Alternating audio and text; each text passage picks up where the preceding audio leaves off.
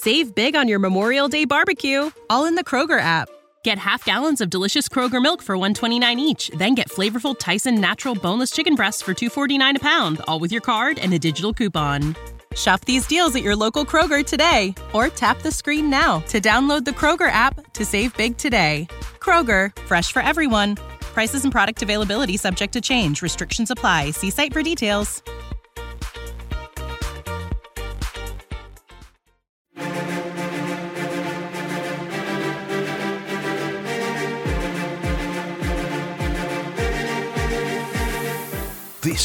Is Golf with Jay Delsing. A two time All American at UCLA. A participant in nearly 700 PGA Tour events. Seven professional wins to his credit. Over 30 years of professional golf experience. A member of the St. Louis Sports Hall of Fame. This is Golf with Jay Delsing. Golf with Jay Delsing on a Sunday morning on 101 ESPN, along with Jay Delsing. I'm Dan McLaughlin. Great to have you with us, and a couple of great guests coming up as we come to you from 8 to 10 from the CarShield Studios. And as always, we're brought to you by Daugherty Business Solutions. We'll visit with Lou Stagner. He's the assistant coach at Princeton, their golf team, but that's not why we wanted to have him on. He's got data insights lead at Arccos Golf. So we're going to talk a little bit about that the analytics, if you will, of the game of golf. And Adam Betz from Family Golf and Learning Center will be our guest in studio here in hour number one. As always, Jay, great to see you on this big NFL weekend, man. Good I to know, be with you. I know you too, Danny Mac. Thanks so much for doing the show. I can't wait to talk to Lou. Adam, Adam's instant offense. I love Adam. I can't wait to um, to to see what's going on with his Sims and you know this weather is just so not. This is golfing, nasty, man. Just nasty and and then Lou is really going to be fun. I, I want to talk to him. I, I got some questions I want to ask him about the handicap system just to give our listeners some just a little religion on, on what to expect and, and, and things like that. And I looked at something, Danny, and I think Arccos Golf has almost billion data points or so- Incredible. something crazy. I was like, what? Don't you think, though, in the game of golf, which is based on numbers, you can get lost in the numbers? Hundred percent, hundred percent. It's almost like anything, though. When when you we were both baseball nerds. Was it three years ago, two years ago, when the manager of the Rays takes out Blake Snell, who's absolutely unhittable, Danny, unhittable, but he doesn't want to go him to go through the lineup for the third time, and they wind up losing the World Series. And and it's or was it the ALCS? No, it's the World Series. It was the World Series, and that manager Kevin Cash. Kevin Cash. I was blanking on his name, but uh, you could. I'm like, where's the eye test, man?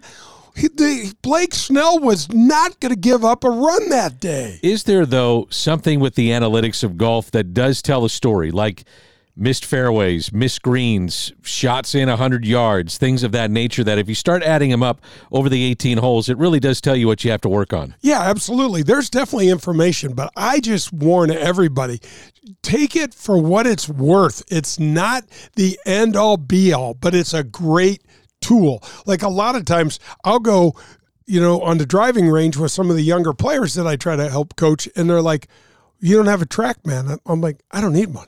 right. It's I- the eye test. And I go, hit this ball. When you hit it right, I'll tell you, just do that. Yeah. You know, and and then and they're like, okay. Yeah, And that then- makes sense. Yeah, then I, you know, flight that ball, hit it low, you know, and and and those sort of things. So, yeah, it's it's super fun. I I just love it. I just love just geeking out on all this uh, golfy stuff. How does a golfer deal with the cold weather here in St. Louis? Move. Me, we move. I don't know, man. Take I- a trip to Florida, Arizona, California. Exactly. I mean, I was sitting there thinking about you and and and well, me. I mean, we do a lot for the community. We love this community. I mean, you your your special needs golf tournament raised over a half a million dollars in one day at Norwood last year, and but then this cold weather comes here, and I ask myself, like, what are you doing here? Like, let's go and come back or something, you know. But just Yeah, it's tough, D. I, I, I don't like it. Your home base when you played was right here in St. Louis, so Yep. you got a couple of weeks off. Yep. You you talked about that you would work out a little bit, but Yep. put the clubs down. Would. and I, I would assume a lot of amateurs do that too. You know, those that aren't on tour, or those are just your weekend duffer like myself. You put the clubs away for a little bit. Not necessarily the worst thing. It isn't the worst thing. It isn't the worst thing, but you don't want to be stagnant with your bod. You don't want to be you, you don't want to just park it on the couch and watch football all the time even though I kinda like that. on. I like that. But I mean then get up and, and move your butt around or do something Sure. to do some stretching. But because when you get believe me, I'm way older than you, but this is what it looks like when you get old. It's terrifying. You look great. Oh my gosh, Danny! You look great. and you great, can't buddy. even you, you stop you're you stop being able to move. You stop being able to, you know. So you've got to stay mobile. And I mean, you've got Adam Betz. You got Family Golf and Learning Center. They got three sims down there. They've got heated bays, double decker. They've got everything you need. Last night, I took your daughter Avery to Elevate out in. Um, Lake St. Louis, and that place has seven bays of TrackMan and great graphics. And so there's so much opportunity to get out and do something, even if it's just once a week, just to be swinging. It's it's fun. If you're not on the golf course, and that's the ultimate test as to whether or not you're hitting the ball well, I think you would agree with that. Yes. And if you're in a hitting bay, can you develop those bad habits in a hitting bay? Meaning that I'm trying to drive this. I'm a guy that hits at 220. I'm trying to get to 240, so now I'm over swinging Yeah. or whatever the case may be. Yeah, no question. You could definitely do that. There's definitely, I mean, it doesn't hurt to get a, a pro in there and get some training in there so that you get some some consult because the one hard thing about not being able to see the ball fly is you're relying on the screen, you're relying on all the tech, and you're relying on the data. And a lot of people don't know what the data means. How close is it to being right? How precise? It's I'll just say this, it's close enough. Now, on a lot of different areas, it's really good. Putting in short game, eh, it's just not there yet, okay? Here's another thing that I would caution our listeners about doing. Do not get stuck pounding drivers. and that's my that was my question. I know, yeah. and, and and and it's a great question because you you get yourself out of whack quickly because all, all you're trying to do is amp it up, amp it up, ramp it up, just more more power, more speed, and you wind up losing technique. It just I do the same thing. Sure. Because I'll look at the numbers and I'll go, okay, let me see if I can get my club head speed up to one, you know, 17. And I do, and the ball goes all over the place. It's all over the place. So take it for what it's worth. It's good for get your golf muscles in, in gear and get swinging. Don't get overly caught up in, in the numbers, especially if you don't really know what they mean. And it's also getting out. Get out of the house, get some exercise, get some blood flow. when you're in an indoor session and you help out a lot of people, uh, the amateur player that's good, bad, and different, what are you trying to accomplish in a practice session? What are you doing? It's great. Well, it's going to be different for everybody, but if it just depends on what your what what I deem your biggest need is. Okay, and I've got a, a really great guy that I just started working with, and we are working on. He wants to. He's a 14 or 15 handicap, and he wants to get to single digits, and I believe in all my heart he can. And he needs to work on some fundamental things. And his biggest thing, D, is he doesn't turn through the ball. He slides through the ball. So his leg, his left leg doesn't ever straighten. It always bends and moves towards the target. And so when you move towards the target with your lower body, your head moves backwards and your spine angle tilts. And then the club ramps, generally speaking, a lot into out. Okay. And that's what he does. And, I, and I'm just using it as an example. So, what we're going to do first is we're going to fix the turn because that'll fix the head and that'll help with the swing path. So, if you have been doing this long enough, you know that there are certain things you don't have to work on, but you can fix another, and that'll take care of the other component. And that's crucial for helping a student because if you break this thing down and go, you have seven flaws, and we can't fix three of them with one fix, this is going to take you a lifetime. You know I love golf. You Yeah. know I love playing Yep. the game of golf. Yep. You know that you I will w- never let me give you a lesson. No, ever, ever. But I get I get a lot of lessons when when we're on a radio show, so I pay attention. um, I put down a cup and I'm putting on a rug. yeah. Is that stupid or what? I don't know. I mean, it's not much like Uh, no, it's not stupid. Can it At help my you get- stroke at all? Yeah. Tell me I'm helping myself. Yeah, absolutely. You are helping yourself. First of all, you're Help using out your here, put- Jay. You, you're using your putting uh, muscles and your putting stroke. You've muscles. seen me putt. I don't know if I want to keep doing Your it. Your putting was the most. Nope, that's not true. My chipping was better. your better. chipping was your most improved this year. You got to single digits this year. I did. Yeah, I did. and you're going down below five. no chance. Yes, you are. Listen to this, peeps. By Trust the end me of the this. summer, I was about a 30. It was bad. You had a dip. You had a you had a, a recession. Let's call it. Oh, You it just was had a bad. Yeah, but but um, you also shot one over par from the tips on the back nine at Norwood. I did. That was my best round uh, that I had all year. And didn't you shoot a seventy six? I did. Yeah, I saw from the you. tips. We played the tips. I saw you. I don't think you broke 70. Uh, no, I would say at Norwood, you didn't break. Well, uh, let me put it this way. Your highest score that I saw was a 77, I think, from the tips at Norwood. Yeah, that was early in And the you were- spring when it was cold and, I was you were awful. upset. I You were- was awful. I would take anything to get a 77. Oh my gosh, I was terrible. It um, yeah, the crowd that I hang out with, seventy seven is you're getting lapped three You're not going to make your money because No. they, they they take your money because you got to go out and shoot 500 for you to make any money. Yeah, that's right. Well, that's like on tour too. a tough crowd. That's a tough crowd I hang out with. It's so much fun. It's so much fun. And that's one of the things. The handicap system in golf, Danny, is like none other. I mean, the fact that, look, let's just take your family, for example. You're a single digit golfer. Your wife is a club champion. You have all state, oldest son, Luke, all state golfer. Oldest daughter, Avery, three time all state golfer. You have Barrett, who runs around and plays on the top soccer team in town and just happens to roll out of bed one day and shoot 81 at St. Louis Country Club. because he wanted to play a tournament. And then you got Olivia, who made the golf team at Viz, the state championship Yeah. golf team. It was their sixth player, almost got to play in the So state. you're So- telling me I'm really bad in my family. no, You're I'm right. saying what's so cool is your entire family, if they want to, can go out and play together, play a variety of tees, and everybody gets turned on. I mean, Luke, since he started working out, is hitting the ball.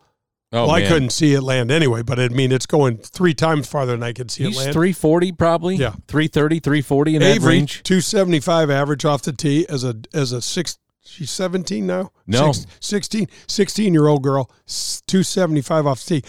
I don't know how far Libby hits it, but I know she hadn't missed a fairway She's since like 1994. Right. She hasn't missed a fairway. And then we, Well, Bubs is everywhere. Bubs is everywhere, but he's hand eye. He's a hand eye guy. And Olivia's just starting. Yeah, and she hits it straight. Eh, but I mean, the, so the love the handicap, they love the game. And every time I go to your house, you got Golf Channel on. We're talking golf. Or there's a, a golf room downstairs, and you guys can all go out and have a game. What other sport can you do that? You can't go play tennis or shoot baskets or anything like that. No, and I got to thank Adam Betz. He lets my kids go up there at Family Golf and Learning Center. They're pounding golf balls. And They are pounding golf balls, And and, Adam. Betz is he's fantastic. We gotta we gotta throw some love that that that place that he's created. First of all, um, I, I can't wait to see what kind of year he had. I know he had another great year. I just can feel it every time I'm down there. The place is busting at the seams. He's got a great staff. He's got the gym. He's got the back nine bar and grill, the Sims, the short game room that we have a blast in the new tees. He gets he brings in this crazy strand of of of, of grass for for special tees. I mean, that's so Adam. It is So it's, awesome. It's a cool place. He'll Yeah. be our guest, by the way, as we mentioned earlier, coming up in the show. As always, we want to do some news and notes around golf, the PGA Tour. I did want to ask you about Bernard Langer. He is now uh, saying that 2024 will be his last Masters. He has meant so much to the game of golf, and in particular. Uh, what he's done on the Champions Tour, he has dominated, but he's meant a ton to the game of golf, and probably doesn't get enough recognition for that. No, you- you're 100 percent right, and every absolutely everything you said.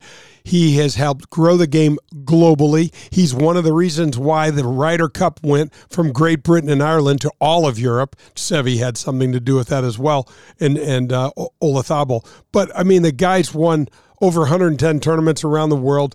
Forget how many millions and millions of dollars, and he couldn't be a better ambassador for the game. He's just he's just fantastic. And did you see that stat about he's played with almost it's a, just a tick under 60% of the all-time players The total total players The that total have ever players. played in the Masters tournament. Yeah. Almost 60% of them. That is insane. the oldest Masters champion passed away. Speaking of the Masters, too, on Friday, Jackie Burke Jr. Did you know him at I all? did. know- I know. I did know him. He was. He was interesting. Really interesting. Little cantankerous. One hell. I'll tell you a couple Jackie Burke stories. Scotty Cameron started making putters, and he was really proud of these putters he made. Scotty Cameron was a marketer. Okay, his putters are really, really good, but he was a marketer, and he was very specific and made them very customized. The Tour Championship is at the course that Jackie owned in Houston called Champions. And he said, came in there, it's very respectful, said, Mr. Burke, I got my putting studio set up over there. I'd love to come have you stop out whenever you have time to see the putters that I make. So Jackie sneaks over there one afternoon, steps in, spends 30 seconds, and turns around and he's walking back. And someone said, Scotty out of the back and says, Scotty, Mr. Burke just, he runs and catches Mr. Burke and he says, Jackie, uh, did you get to see the putters that I make? He goes, son, you didn't make one of those putters. And he said, What do you mean? He goes, I've seen those putters for 45 years. Really? He goes, You just copied them. And it, he's talking about the style Yeah, of the putters sure. and stuff. And I and and he just walked out. And it was Scotty was like, Wow. And Well, that I was mean, no- it. yeah, and that and that was it. And and um, Jackie Billy Ray Brown went to get Billy Ray Brown. We got to get Billy Ray on the show. He's a great friend. He's an analyst on the Golf Channel for the last thirty years.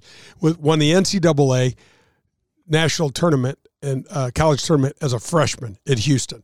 Okay, and won three tournaments on the PGA Tour. And he said he's putting so poorly, and he lives down in Sugarland, in a suburb of Houston. And he sends up, gets an, um, a lesson with Jackie. And so he comes into the pro shop very similar. Jackie Jackie was on his own schedule. He said, "Mr. Burke, I'm here and I'm here all day. You just let me know." So Billy Ray said he was putting out there for hours and hours. He wasn't going to go to the bathroom. He wasn't going to break for lunch. He was going to make sure that whenever Jackie had, so whenever Mr. Burke had the time to come out. So Mr. Burke comes out, and Billy Ray's a big guy. Billy Ray's dad was an All-Pro center for the Oakland Raiders. Okay, and he watches Billy Ray hit four putts, and he goes right upside the head, bam, whaps him, slaps him straight across the head, and he says, "What?" And Jackie Burke says, "Stop doing that." Couldn't he just Billy said that? Billy Ray said, "Stop doing what?" He goes, "Quit putting like that." And Billy Ray says, "What am I doing?" And that's how the lesson started. Really? Yeah, he just went right upside the head, just boom, right upside the head. You the don't head. do that to my kids, I hope. no hell, You just yell at 'em. they putt. I, they, I there's no yelling. You just I yell. am, I'm more You're a screamer. Yeah, I'm a screamer. could see Yeah. that. Oh my gosh! It so that's Jackie Burke. Um, I got to have lunch with him, and he and uh, the host of the lunch said, "Is there anything you'd like to ask Jackie?" And I was thinking I really wasn't prepared, but I said, "Yeah, Mr. Burke." Every time I go to a PGA Tour caliber golf course, there's usually one, maybe two holes that just don't set up right to my eye. They don't look right. They're uncomfortable. Did that ever happen to you? And he said, Son, how big is that fairway? And I said, I don't know, Mr. Burke, probably 30 yards wide. He said, How big is that golf ball? I said, A little more than an inch. He goes, And how many golf balls will fit in a 30 wide yard fairway? And I was like, Here we "Uh, go. That's not helping me. that didn't help me. No. Nope, let's go back to lunch. That didn't help me. Isn't it funny though, if you think about it in those terms, how wide the fairway is in this little tiny golf ball, and you can't put it in the fairway? It does make some sense, Don't doesn't you it? think I thought of that? I like know you have. I've never I'm like, thought of What's it those wrong terms." with you? You know, you can putt a ball, Danny, and I think three golf balls will go in the hole at the same time. Is that right? Yeah, front, center, and uh, Sure. you know, uh, middle, and, and both right and left sides. Yeah, Interesting. I Yeah, didn't know that. And then how about the days when we're putting and it looks like we're putting a beach ball into a thimble? You know, It's that tough. thing's just gonna li- it's gonna come really close. It's gonna just come close enough to break your heart. Didn't Langer win the Masters putting with the yips? Yes, he was putting Danny with the arm lock. he Yeah, had his left arm down the shaft, his right arm glued in with the shaft in between his right um, palm stuck to his left wrist. Try putting like that. There is no feel whatsoever. Now- and he won the Masters putting like that. Essentially, he's got the belly putter now. Have you seen the wave in his putting stroke? Yes. It would make a cup of coffee nervous. Yes. Danny, that thing goes inside, outside, uh, and he still makes putts. Yes, he's still so much fun to watch. Yeah. We saw him at Norwood this past year at the Ascension Charity Classic. Yep. Uh, new lead analyst, at least for the time being, Brandel Chamblee. Now, if you didn't like Johnny Miller, or at least he made you think, this guy's going to make you think, and he's going to have no fear about what he says in talking about Chamblee. I text Brandel Friday morning and I said, Hey man, I can't wait to hear. I, I know I don't know if you want this gig. I don't know how excited you are. I'm really excited to listen to you. And he goes, Yeah, I'm just gonna have fun with it and see what happens with it. So you know he, he's he's a voracious reader. He'll he's gonna be uberly prepared and have all sorts of information. Whether or not it's gonna translate, Danny, as the right kind of analyst i don't know because you need a blend of a little bit of humor you need to you need to know how, how to do it it'll be interesting It will be interesting. We need to run to our first break. We uh, mentioned that Adam Betz will be our guest, Yep. as well as Lou Stagner. You can follow Lou. Amazing stats that he puts on Twitter, now X, but Lou Stagner is on uh, that to give you ideas of the analytics of golf. Before we do all that, though, let's tip our cap. And I know you're talking about the Missouri Athletic Club. danny my mac you got me involved in the mac rodney chip the new general manager that entire staff over there is absolutely fantastic one of the things about the mac is you've got the downtown club you've got the west uh, uh, West County Club that is so close to our homes. How many di- days a week do we either have a breakfast meeting or a lunch meeting in there? Minimum three. And how many times do we see? Everybody. We saw Jason Rantham with People's uh, with People's Bank. We saw, uh, I mean, we saw Mark Milton, who's soon to come on the show. He's our going to be our tax guy, and it goes on and on and on. And there's always some community member over there. I was blown away at how big that thing is. and the tennis and the golf aspect of it. You Yep. probably you didn't know all about the golf and the I did not. reciprocal, so to speak, that I they offer. Right. You join the MAC and you're going to get to go out and play at Glen Echo. You're going to get to play at um, Dalhousie. Dalhousie. Yep. You're going to get to, and Dalhousie. How great is that experience? Fantastic. To be able to have Dalhousie. So these are all associated with the Missouri Bluffs. The food over there is fantastic. We always hit the afternoon buffet, and that's interesting. Uh, The, the, the, always a cool variety of food. We always sneak out with a couple cookies in our pocket we on the way out of there. And but the MAC is just a huge part of St. Louis. This is a version of the tip of the cap. It's brought to you by the Dean Team Volkswagen of Kirkwood and our buddy Colin Burnt at 314-966-0303. Any sort of vehicle. Guys, Colin is the best. He'll find it for you if you have something in mind, or he's got a bunch on the lot. You can always reach me, jay at jdelsinggolf.com, and I'll personally introduce you to Colin. He'll take great care of you. We're going to have some of those emails, jay at jdelsinggolf.com. Also, our guests coming up, Adam Betz, Lou Stagner, and we'll talk about more news and notes around the game of golf as we continue on this Sunday morning on 101 ESPN, presented by Daugherty Business Solutions. Daugherty Business Solutions has been enhancing the business of our customers for the last 37 years. How do we do it? Through our expertise in technology, better use of data and analytics, artificial intelligence, and machine learning. We roll up our sleeves and collaborate. We build applications and effectively communicate with our partner clients to bring their goals and objectives to the finish line. Our award winning Access Point program is a community game changer. With nearly 100 students in the program, mostly young African American females are making between 55 and $60,000 per year right out of high school. That's right, 55 to $60,000 a year right after high school graduation. That's when they begin their training. CEO Ron Daugherty believes the talent is equally distributed, but access to that opportunity is not. So here's Access Point, providing more and more opportunity for those in and around our community. It's Daugherty Business Solutions.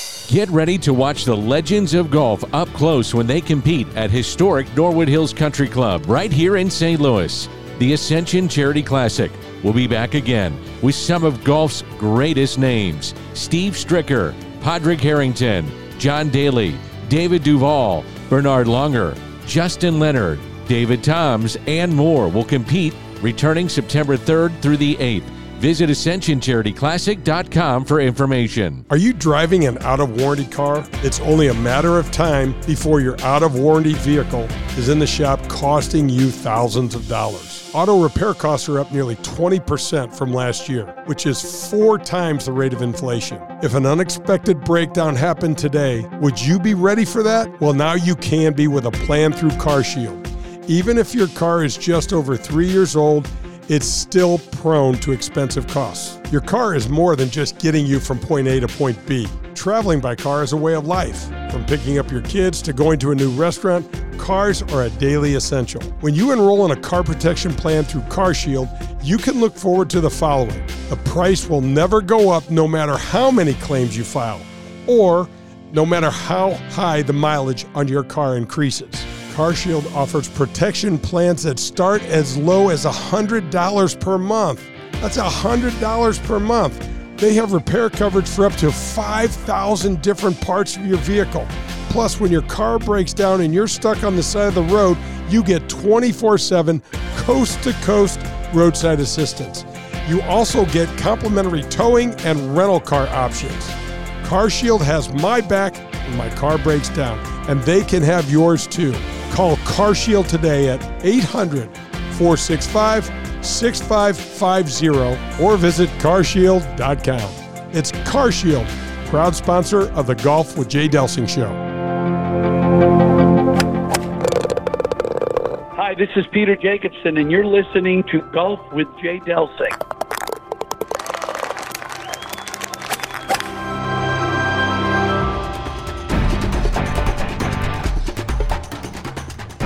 I'm delighted to welcome the Amateur Players Tour to the Golf with Jay Delsing show.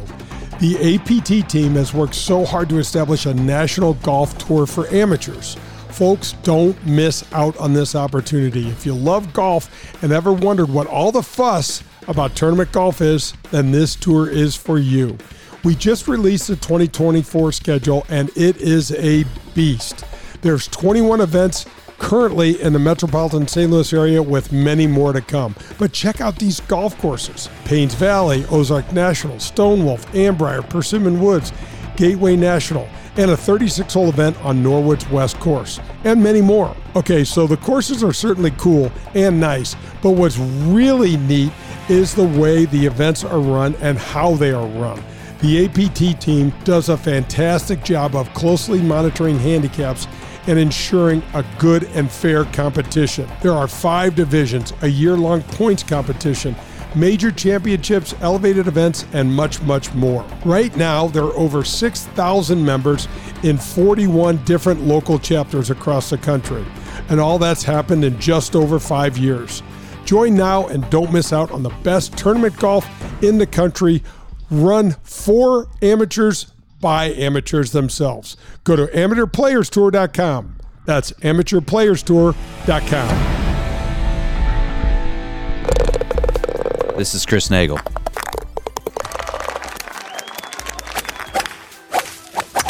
And you're listening to Golf with Jay Delsing.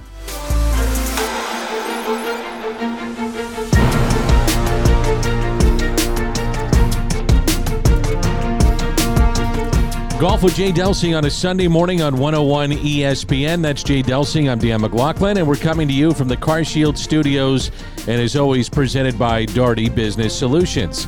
And as always, at least once a month, we like to visit with Adam Betz from Family Golf and Learning Center, and I hope that uh, this past week you were staying warm and at least being able to talk a little golf. Yeah, we're trying to stay warm down at Family Golf and Learning Center. It's hard to do so on the driving range right Ooh. now with it being so cold, but uh, man, Adam, can you say sim leagues? This yeah. is the only. I mean, simulators. Family Golf and Learning Center. Come on down. That's that's all I'm doing to help my game out this time. Get your golf on inside, folks. This is insane. I mean, we looked at each other when we started the show, like, why are we living here again? right, exactly.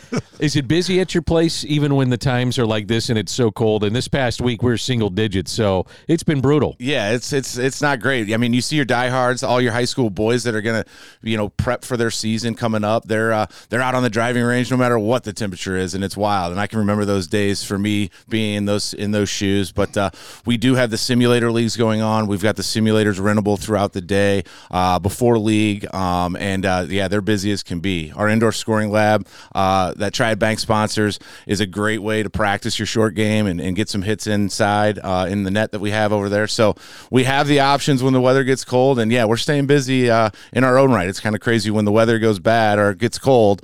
You know, the driving range kind of slows down, but the indoor activity ramps up. So you know we've got the solution for the cold weather. That's for sure. That's the beauty of what you're doing at Family Golf, right, Adam? I mean, you've got something for all four seasons. And talk a little bit about the sim leagues, and people may not know what they're about because there's two guys in this room that are looking to hit something here. Yeah, so we're uh, we're in our second week of our six week sim league um, and it's four person teams we have a different format each week where it could either be a, a scramble or a four man best ball or sometimes we split uh, the four man teams into two man scramble teams and play a best ball that way.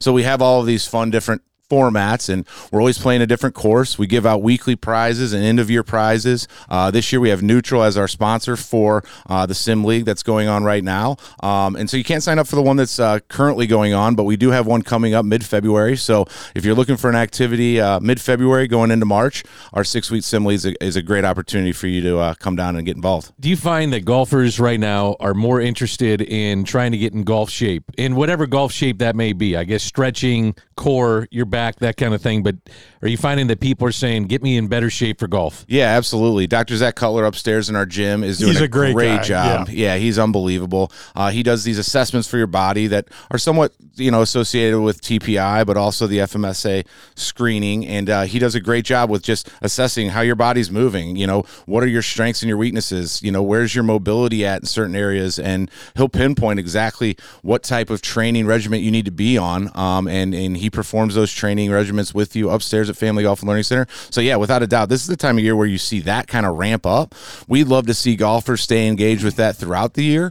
Um, you know, it helps with playing pain free. It helps with the longevity of your body being able to play and perform uh, at its peak level. And, um, you know, we'd love to see people do it throughout the year, but without a doubt, this time of year is when people really start to, uh, you know, hone in on that. On Zach's that a good player too, yeah, right? He's, a, I mean, he's a really good player. Yeah, so played in the USAM, I think. I know. 2000- 12 i'm, I'm going to get the date wrong but uh, yeah he's a great player uh, has played at a high level played at vanderbilt right. um, and uh, or sorry valparaiso yeah, get it yeah, right. yeah, yeah. a little different yeah, than those, vanderbilt yeah i knew it started with a v though. yeah that's okay hey that's that's close on our show that's Yeah. as long as you get the the starting letter right but what's what i the reason i pointed that out too adam is that it helps for you to go to a guy who's looking at your body from an overall golf perspective it's not that the other chiros and all that aren't good but when you're trying when you want to play better golf and you want to do something for your body, it helps a lot to have somebody like Zach. doing Yeah, I thing. mean, he's an expert on how the body moves and uh, you know how how the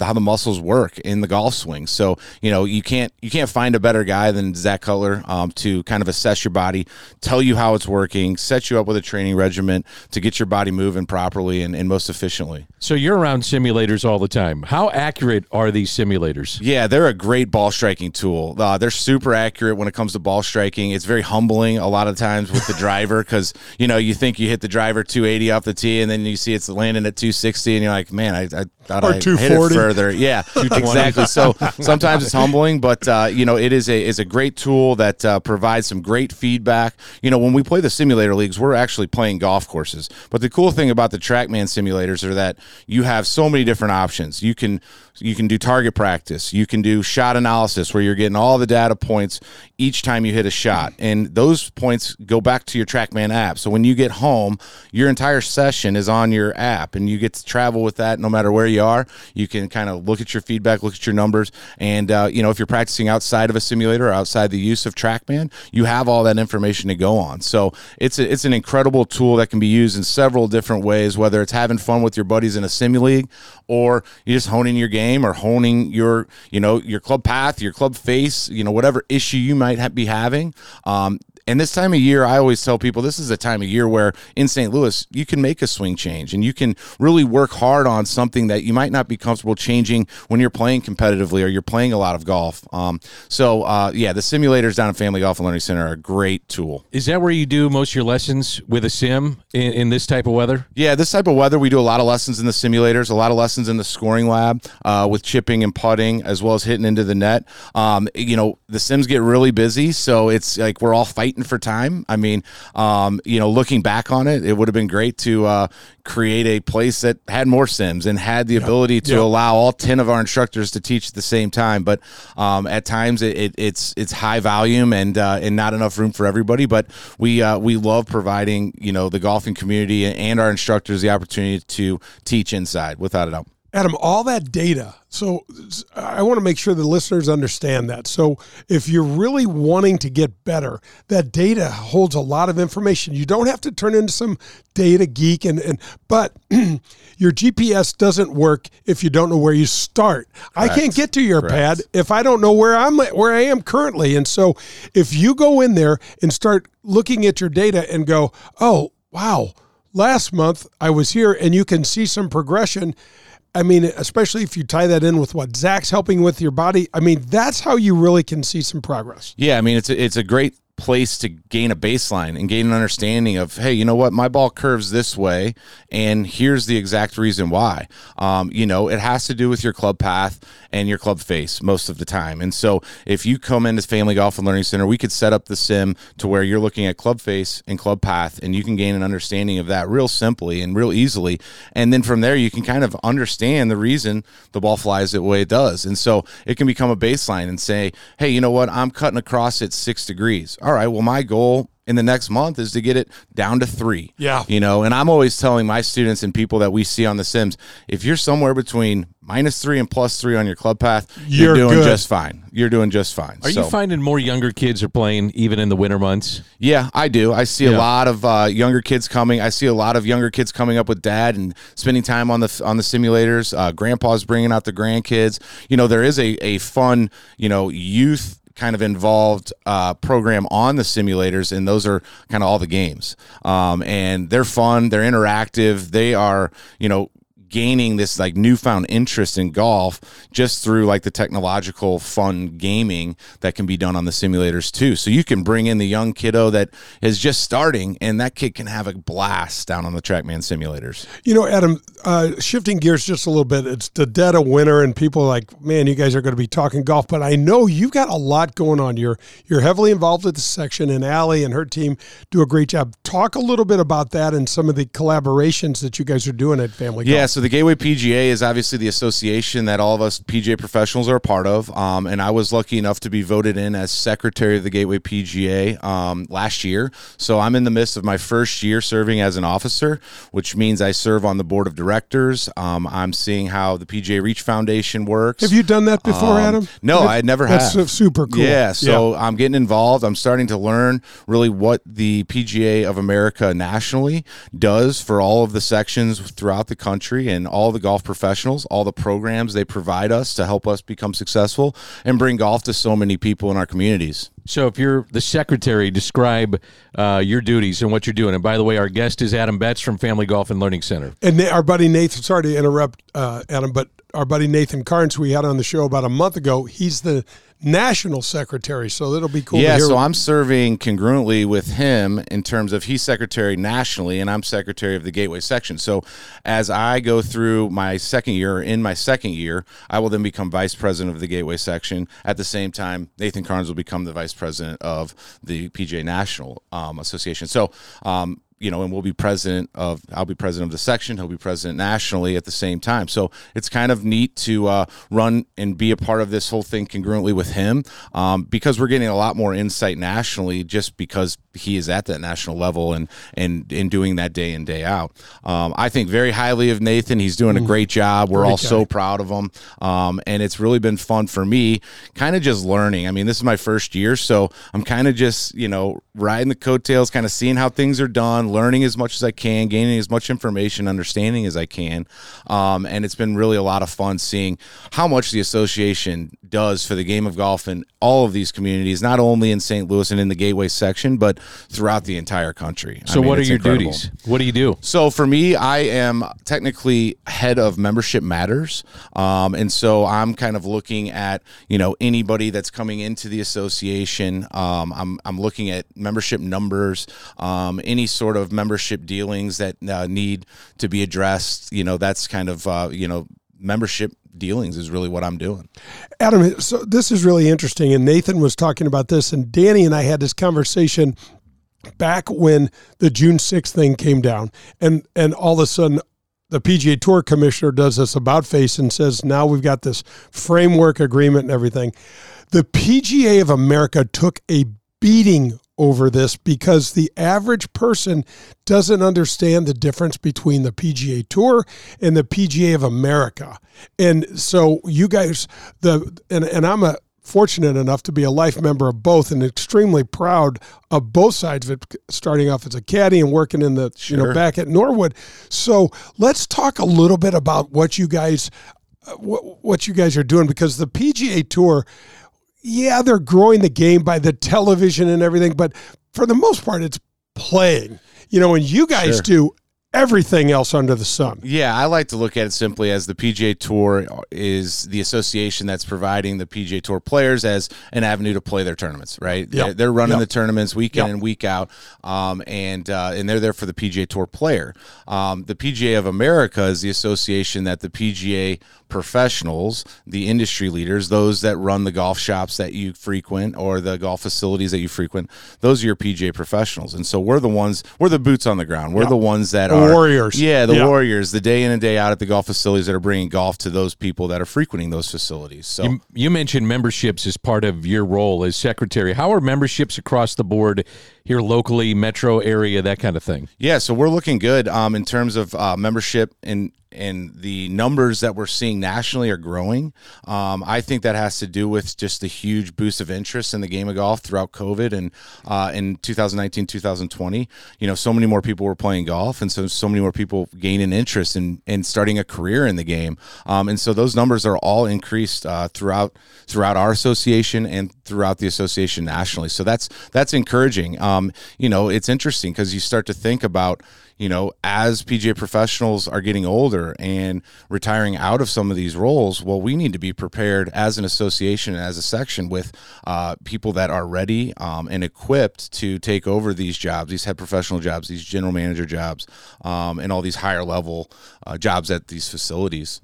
Yeah, it's it's it's man, it's so interesting, Adam. I, I look back and think when you started, when you took over Family Golf and Learning Center, and we get a global pandemic. I, I thought of you so many times because I'm like, man, this guy's got to be having sleepless nights because you totally transformed this property in probably the scariest time to be investing in anything. Yeah, it was a wild time, you know, for everybody. Um, let alone a guy that's starting a business in golf where you're not allowed to play golf. You know, we were building the new building throughout COVID, and we kind of got lucky, honestly, um, because golf was one of the only activities you could do.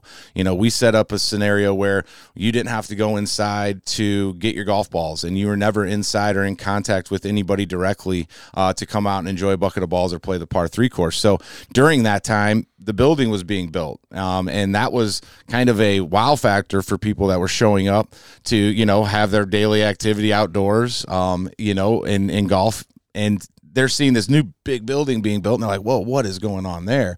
So there was an excitement building, and you know, as much as in the beginning it was scary, it actually ended up being a blessing that we were under construction during a time where the the game was growing and people were flooding, to And the you couldn't be inside. and you couldn't be inside.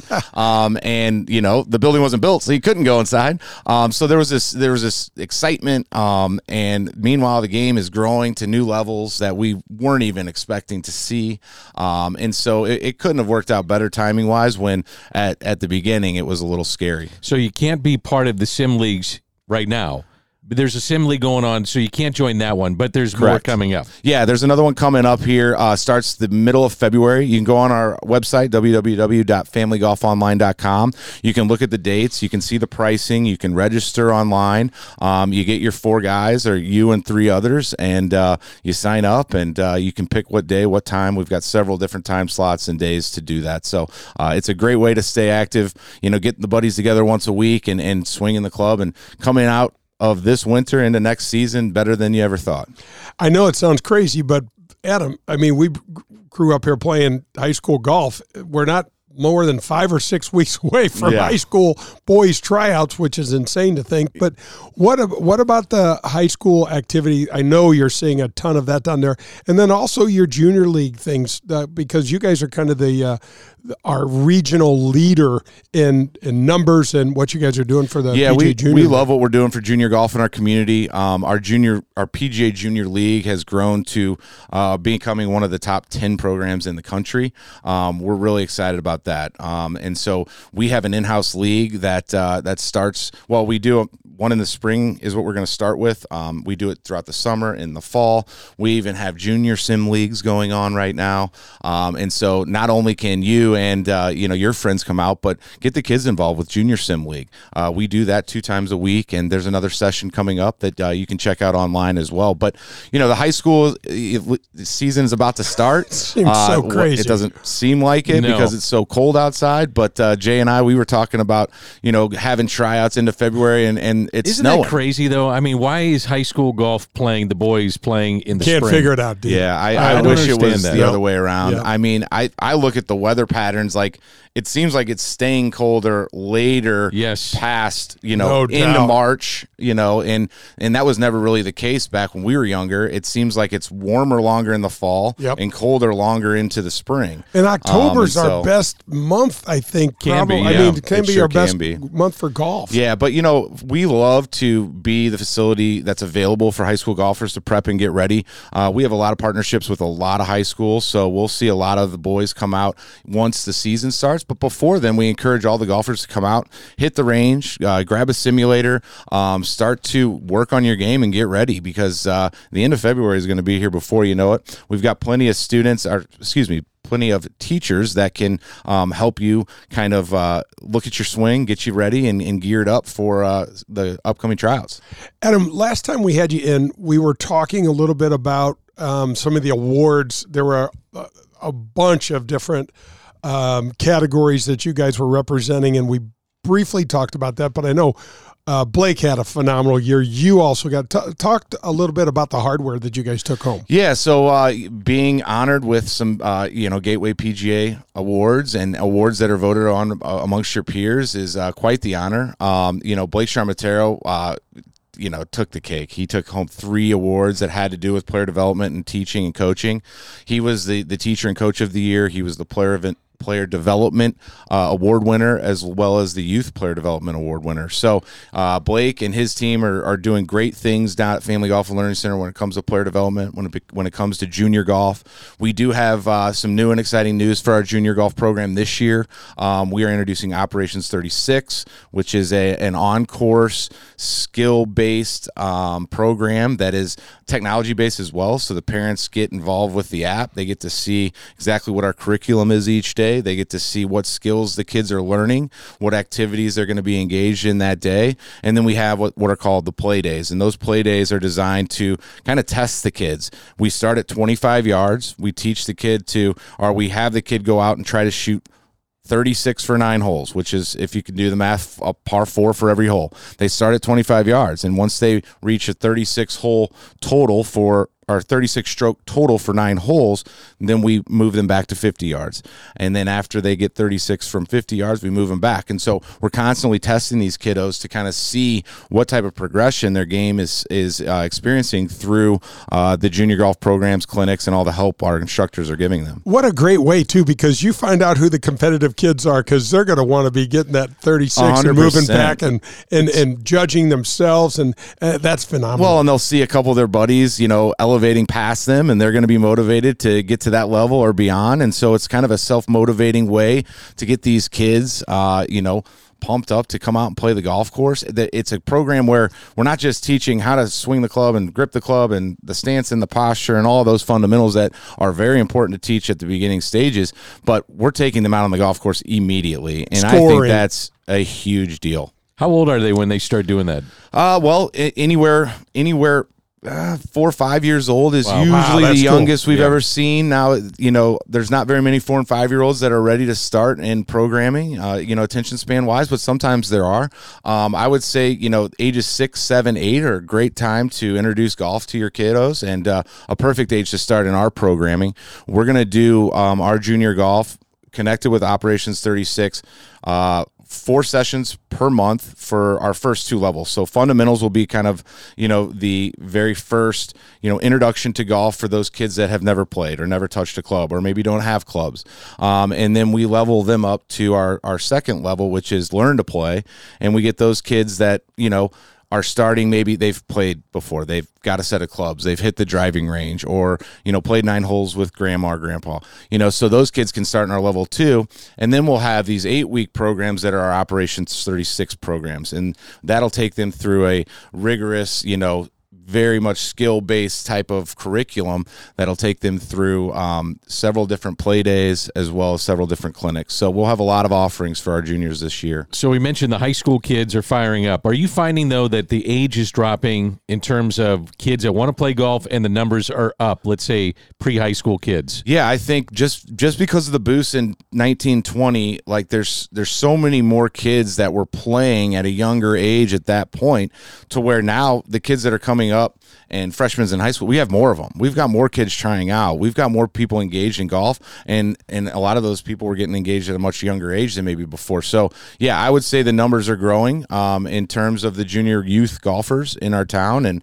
um, it's a good thing to see best way to get a hold of you or a teacher or find out about family golf? Yeah, everything is online from our teachers, our coaches, our programs, our junior golf programs, our simulator leagues. You can sign up for a simulator, you know, for an hour tomorrow online. Um, that's done at www familygolfonline.com and we have any and all of our information. We encourage people to come down and check out the facility too. Uh, we're a really uh, open inviting environment. Uh, we're real friendly. Come into the golf shop grab a flyer get some questions get answered. some merch. How about yeah, your hat? you could, got that great logo. we logo could do a hat. right. we could do I love yeah, that logo. Yeah thank you very much. We uh, we love our logo. We love our headwear so you can come down and get some merchandise and just get some answers about what we're doing. We're trying to uh, you know be there for the golfing community and, and for all those families that want to introduce their kids to golf. We've got a place for you You've certainly done that. Thanks again for coming in. Yeah, it's always good to be with you guys. Thanks again. Thanks, Adam Adam. Betz from Family Golf and Learning Center, and this is brought to you by Daugherty Business Solutions.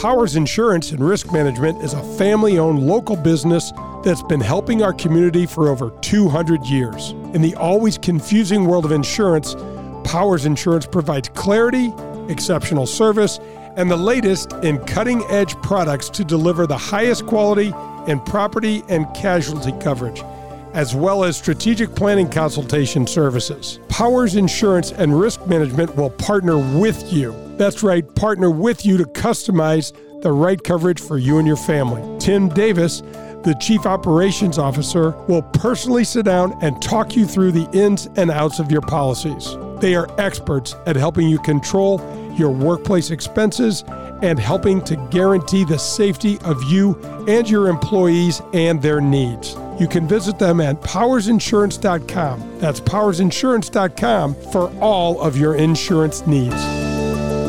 Hey, St. Louis, Eddie McVeigh here from Maggie O'Brien's. When you head downtown for a concert or cards or blues game, and now for the St. Louis City soccer game, please come see us at Maggie O'Brien's before and after your event. Take our shuttle to and from, or stay in house and watch your favorite team on our multiple high def TVs.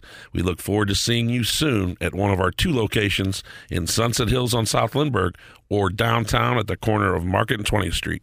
Union Station is next to us. If you're in the market for a new or used vehicle, any maker model, then you need to visit the Dean Team Volkswagen of Kirkwood. They are the official vehicle provider of the Golf with Jay Delsing show. My daughter and I both drive vehicles supplied by Colin and the Dean Team Volkswagen of Kirkwood. And the reason we have them is because we know we can trust them. They made the car buying experience painless and very easy. Their customer service is second to none. They provided my daughter with a loaner car when her Passat needed repairs. Every single step of the car buying experience was taken care of for us. You can reach Colin at 314 966 0303 and he will answer all of your questions and put your mind at ease. The Dean Team Volkswagen of Kirkwood has new or pre owned vehicles to be purchased or leased, whichever you prefer. Once you visit the Dean Team Volkswagen on Manchester and Kirkwood, you'll become a customer for life because they'll treat you like family. The Dean Team Volkswagen of Kirkwood, the official vehicle provider of the Golf with Jay Delsing show. This is Adam Betz from Family Golf and Learning Center located in Kirkwood. Our motto is play your best golf. We have the best instruction for every skill level, two female instructors along with our eight PGA instructors. We're there for the kids and the adults who are starting to play and trying to refine their game. Family Golf and Learning Center features a double decker driving range, grass tees, and a short game area, along with indoor simulators and a performance center. That's not all, don't forget about our back nine bar and grill. Find out how we can help you and your family. Head to familygolfonline.com. That's familygolfonline.com. It's Family Golf and Learning Center, where we make St. Louis better at golf. Do you remember the golden rule? I'm sure you do, but just in case it goes like this treat people the way that you'd like to be treated. At People's National Bank, that one statement is the cornerstone of what this bank is all about. Locally owned, with 23 locations in Southern Illinois and the metropolitan St. Louis area, People's National Bank parlays a robust menu of commercial or personal banking services you could possibly need with a friendly yet hardworking Midwestern attitude. Maybe you just want to do business with a bank whose entire team lives in the same neighborhoods as we do. If you're like me and doing business with someone you trust is important to you, then People's National Bank is the bank for you.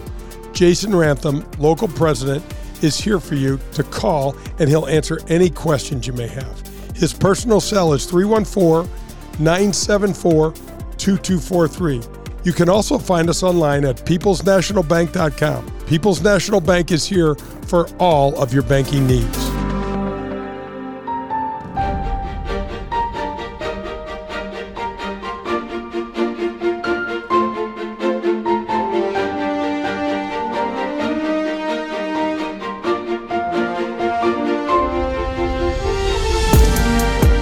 Golf with Jay Delsing rolls on this Sunday morning on 101 ESPN. Coming up a little later in the show, Lou Stagner. If you follow golf, you're going to want to visit, uh, hear our visit with Lou Stagner talking about the analytics of golf and how to become a little better player by looking at some of the numbers, different things that you do on the golf course.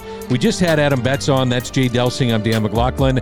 And again, Adam, despite the weather, has things rolling over at Family Golf and He's, Learning the- Center. he- he's just the best, and it's, it's it's so cool. Not only for the for the St. Louis area that gets the big benefit, but there's nothing like this in the Midwest. I- I'd say probably five states. It's amazing. And here's the other thing I'm throwing out there, and I know he, eh, um, I don't know if this will work for Adam or not, but he's the perfect sort of guy to do to The follow secretary. to follow Nathan Yeah. Charnes and go do this PG because he's got playing experience, Danny, as a as a really good player. He's a businessman. He's part of the system. Now he's the, he's the local secretary for our gateway section. He's just, you know, he's got a great head on his shoulders and he's seen all aspects of the game. And you, who loves the game more than Adam? Now, if you're nobody, if you're involved in the game of golf, you know about the gateway section. If you're someone just learning or just tuning in, you're like, "What? What is Jay talking about? The gateway section? What? What are you talking about? Define who that is and what they are." The gateway section is Allie Wells is the head of our section, and she's got a team of probably oh I don't know, it, it probably varies between winter and summer months, but probably an, another six or eight people that are her staff, and they are the governing body, so to speak, of all of the club professionals in our area. The the the the studs that we love so much. Mike Tucker at Bellerive, Joe Schwent out at Joe's Joe's the best. Just got in, inducted in the uh, Gateway Hall of Fame and w- way overdue and well deserved. And um and Adam Betz is part of that in Family Golf and Learning Center. So you're part of the PGA of America. You are part of the section, and there's over thirty thousand members across the country. And I don't know the exact number here in St. Louis, but I think it's over two thousand uh, now. And Allie basically runs everything for them. You know, there's a retirement program, there's health, there's all sorts of different layers within that um, um, within that that job description of hers and there's tournaments that go on that are sponsored by the Gateway. There's tournaments for the members on Mondays and Tuesdays that I'm extremely bullish on, and I, I, I w- hope to be able to help Allie raise some awareness for these events so that our great pros that are the warriors out there making golf great for us have some good tournaments to play in.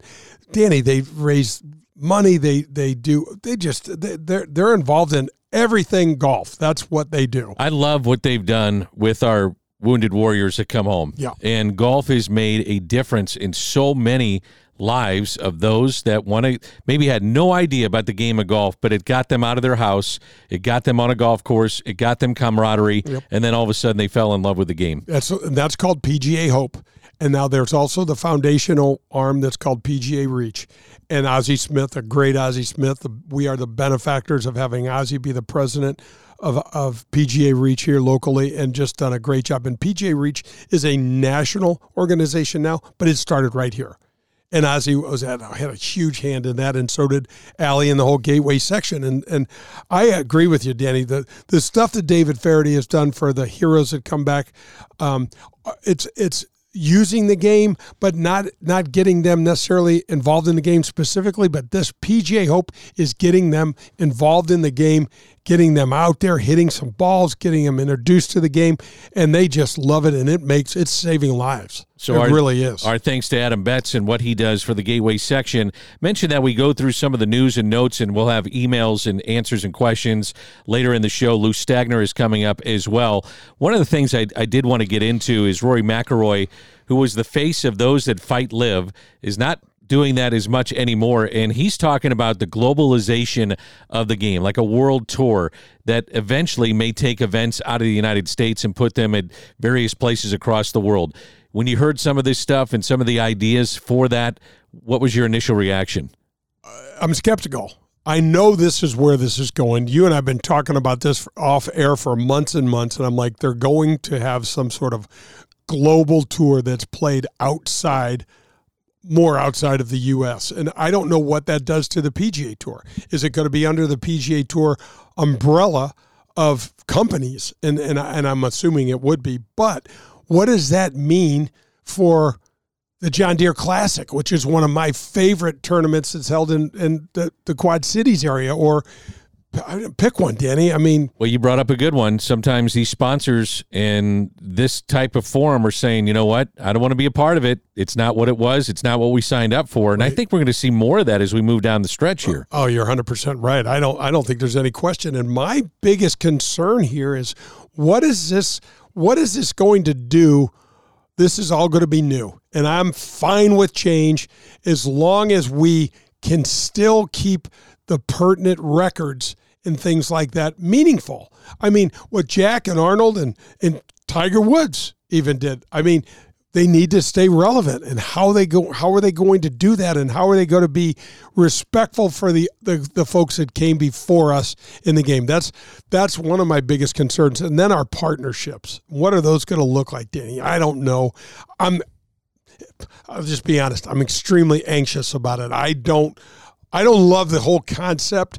I need to know what the details look like. I wonder if they need to, if there's like a deadline of, say, the Masters before the Masters and say, okay, here's where we're going. We partner with LIV. We have a world tour. Here's how you qualify. This is what you do. I would think that that's got to be done before the Masters. You can thi- play these games, or you can play these events in Hawaii and some of these other places that are the low tier events. But once you get to that big one, and the golf world and sports world is watching, that's when you need to have some answers. I think you're right. I think you're right. I think if if listening to Keith Pelley, who was the he, still is the current head of the DP World Tour, he's taking a new job and going to work for Maple Leaf Sports, I believe, up in Toronto. He's a Canadian man. He said he's going to stay on through April because he believes this thing can get done by then. Danny, the magnitude of this is beyond me. I mean, just trying to evaluate what the PGA Tour is worth. How do you how do you even come can't. close to doing that? and also trying to figure out what do we pay the players that said no to LIV because you know those players are going to come full circle and say uh-uh you're not going to get away with this you're not going to pay phil and dj and koepka these inordinate amounts of money when i said i'm staying and i bypassed that money you're going to have to make good on that And I feel I don't know how I feel about that, but you're 100% right. It's almost like you and I being rewarded for paying our mortgage. It's like in my mind the PGA Tour is a privilege. You know, obviously things have changed a great deal. You're right. There's a thing called the equalization fund. There's all sorts of different squirrely names for it, but I heard last number I heard was two billion dollars. But Denny, think about this: just paying Rory and Tiger, that's a billion easily. Right. Easily. I mean, so two billion's not going to sniff. And wh- what does it all look like when you're trying to evaluate the PGA Tour? I mean, and how do you get into these events too? I don't know. Well, right. What's How the cri- what's the criteria? Because look, the world golf rankings are irrelevant when it comes to a world tour because DJ's 400th and Bryson Exactly. DeChambeau's down there and P. Reed is off the reservation. Sergio Garcia doesn't rank anymore. Maybe he shouldn't. I don't know. But, you know, there are, there are, I'll tell you one thing Jon Rahm needs to be playing these things. And so do, uh, here's the players that definitely need to be playing in, in this, on this new tour is Rahm and DJ, Bright, uh, DeChambeau, uh, Patrick Reed, um, who- Koepka. I mean, who, who are we missing? I mean, you're going to have to throw Taylor Gooch in there because Yes. he's been the best player since the stupid tour started. So, yeah, it's. I don't. I don't. Stupid I don't know. You I know. I, I'm. I'm bummed. I mean, I'm all for creating a new tour, but is it just going to be for the elite? Is Well- it, and then what happens to the? I mean, are we really growing the game, and are we providing new opportunities for kid for professional golfers? That's what I'm asking. And if the answer is yes, I'll sign off. Even if the records aren't the same of those like Tiger and oh, I'll Jack, and I'll hate that. that part you'll hate. I'll, I will. I'll hate that part. Could you imagine if they did something stupid in the game of baseball to make, you know, Bob Gibson's records irrelevant? Well, and I don't was- know what that would look like. it was Jim, called the steroid era. yeah, right. I mean, that was Right. part of it. Right. It's a bad comp, but those records were shattered because guys were on steroids. Right. And the home run, home run records all Sure. bit the dust and all that. But Bob Gibson, Danny, won. He won like 260 or 270 ball games and had over 300 complete games. He had 255 complete games, 251 wins. How about that? Yeah. It- you're not going to see I that like my stats better. Yours are accurate. Mine sounded way better. No, that's so that's so cool. I think, by the way, the current record holder of active players with complete games, I, I can't. Oh, uh, remember. it's gonna be I think- terrifying. I think it's Verlander, and I think he's got 26 complete games. and and I mean, if a guy goes nine innings and gets you a win, you're shocked. Bob Bob Gibson's rolling over and going, "What happened to this game?" I mean, Oh. I'm a starting pitcher. I'm pitching today. That's right. I I'm- go nine innings. This is my job. we win or lose. with- this is my with- job. They're on my back. Right. You're on. It's just get back. Bullpen takes a day off. That's right. This is what I'm doing. That's Jay Delsing. I'm Dan McLaughlin. Coming up, we're going to visit with Lou Stagner, get into the analytics of the game of golf, some of the numbers that maybe can help you. It's going to be a fascinating conversation. We're brought to you by Daugherty Business Solutions, coming to you from the CarShield Studios. And remember, we have emails as well, jay at jdelsinggolf.com. You're listening to Golf with Jay Delsing. Hey, this is Jay Delsing, and we golfers are always looking for ways to improve our games. For me, that means I want the very best and the very latest in equipment and in technology. The place for me is Pro Am Golf in Brentwood. Tom DeGrand opened Pro Am Golf Center in 1975, and ever since then, he and his family have provided St. Louis with the finest in golf equipment, instruction, and the latest in the ever changing world of golf technology. Whether you are a scratch golfer looking to find the latest in rangefinders or a newcomer looking to find your first set of clubs, Pro Am Golf has just what you're looking for. You say you're looking to get yourself custom fitted for a new set of clubs? You need to call TJ.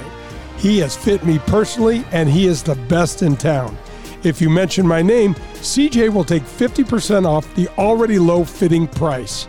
So if you need anything from golf balls to a new pair of shoes or a lesson from Tom, who, by the way, has been helping St. Louisans play better golf for over 45 years, Pro Am Golf in Brentwood is the place for you. You can also visit them at proamusa.com. That's Pro Am Golf. For the best in Italian cuisine in St. Louis, look no further than Paul Manno's, located in Chesterfield. It's traditional Italian cooking, and their best ingredient It's their tradition. It's cooking like Paul's grandmother used to make and like his mother still prepares today.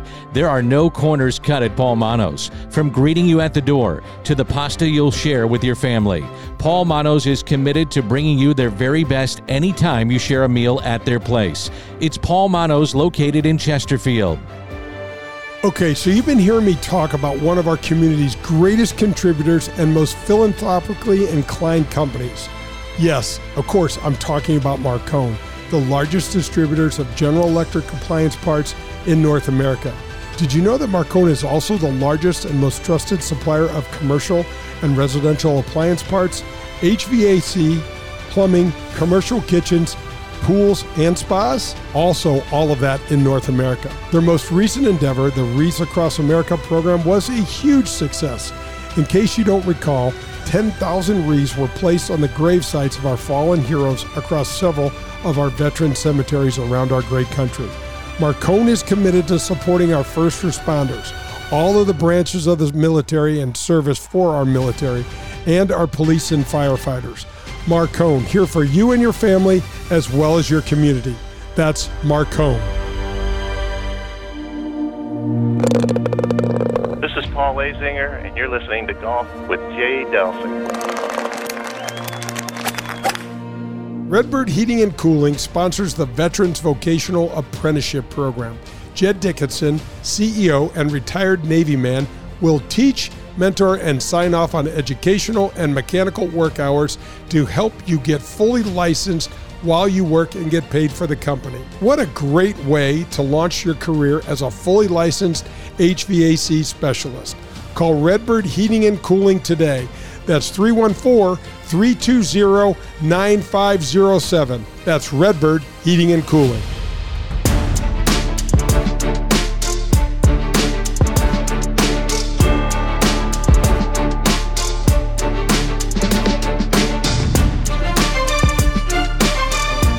Golf with Jay Delsing coming to you from the CarShield Studios, and we're presented by Daugherty Business Solutions. That's Jay Delsing. I'm Dan McLaughlin. And joining us, it's Lou Stagner and Data Insights lead at Arccos Golf. And I know, Jay, that you've been looking forward to this visit to get into the data side of what's happening with the game of golf. Oh, absolutely, Danny. The the game has changed so much. I I, I can't wait to get Lou's insights on this. I feel like this is all part of the Tiger Woods effect in golf. There's more eyes. There's more. There's more interest. And so, uh, hey, Lou, thanks so much for joining us today. Hi, thanks for having me, guys. I appreciate it. Good to be here. Looking forward to the chat. So, Lou, t- tell us a little bit about. Um, I know you're the assistant golf coach at Princeton and everything, but we'll get into that in a little bit. But tell us about how you uh, got started with Lou Stagner Golf. You got a really cool newsletter, which I'm a subscriber to, and just the whole data side of golf. Yeah, uh, boy, just over five years ago, I started a blog on golf analytics. And I, I live here in the Northeast, and I created it just to honestly kill some time in the winter. Um, I, I, really didn't expect many people to to read it, and um, I started to put some things out there. I started to tweet about it on Twitter back then, and it grew very quickly in, in ways that I could have never imagined. And, you know, five years later, I get to talk to guys like you and, and have some fun conversations. So tell us about the analytical side of golf. We have it in the major professional sports, but if I'm listening to this, what are some of the analytics that go into the game of golf? Yeah, it's a, it's a good question. Uh, boy, we could probably spend uh, an entire day or an entire weekend talking through that. I'll try to to to, uh, to go over it here quickly. Uh, I think we all owe thanks to uh, Professor Mark Broadie. Uh, Professor Broadie is the one that created strokes gained back in I don't know 2007 2008 ish was his first paper. Uh, they started using it on the PGA Tour in 2011, I believe, and, and they first started with putting, and then they uh, extended it to the to the rest of the game and strokes gained is a fantastic way to measure performance and take into account things that traditional stats will oftentimes miss, if that makes sense. So, some of those traditional stats as opposed to the analytics, give us an idea of how you compare the two. Uh, so, traditional stats would be uh, fairway percent. Right? And uh, a lot of people used to think in terms of fairway percent or putts per round, uh, and those can be really misleading. So if you have somebody that has a really low number of putts per round, is it because they're a great putter, or is it because they miss a lot of greens and they're chipping from around the green and if you're chipping from 15, 20 yards away as a tour pro, you're probably going to end up a lot closer than if you're hitting the green from a, let's say 150 yards out. And so when your when your first putt is from significantly closer, you're going to have overall less putts. So looking at something like putts per round can be very misleading, and something like strokes gained really uh, gives better context around performance and how well someone's playing. Hey Lou, when I was playing the tour, you know, we had those kind of they're almost barbaric, but archaic is maybe a, a, more preferred word. But those stats, you know, and they'd give us six or eight of those categories. And I'd look at it, I'm like, yeah, you know, I had a, a stretch of golf where I was so bad with my approach shots that I was hitting greens, but I was 40 feet from the hole. And all of a sudden, my putting stats are terrible. You know what I mean? And then so yep. I, I started trying to figure out how to break things down. And one of the first things that I kept for myself, um, Lou, that they didn't have was how many fair how many greens did I hit from the fairway? Because I was super long but wild off the tee. You know, and so I was playing with the lousy grooves back in the day and it was hard to to hold balls on the greens without the you know, we don't have the modern day grooves that, that grip the ball so well. And so that's where it all started for me. And then I started doing my putting stats from distances because I wanted to know, like, where is that magic circle that I don't miss from, generally speaking? And it was kind of interesting. Yeah, it's a, it's a, you were making some early steps and strides towards looking at the game in, in a little more nuanced, a little more detailed way to give you better information.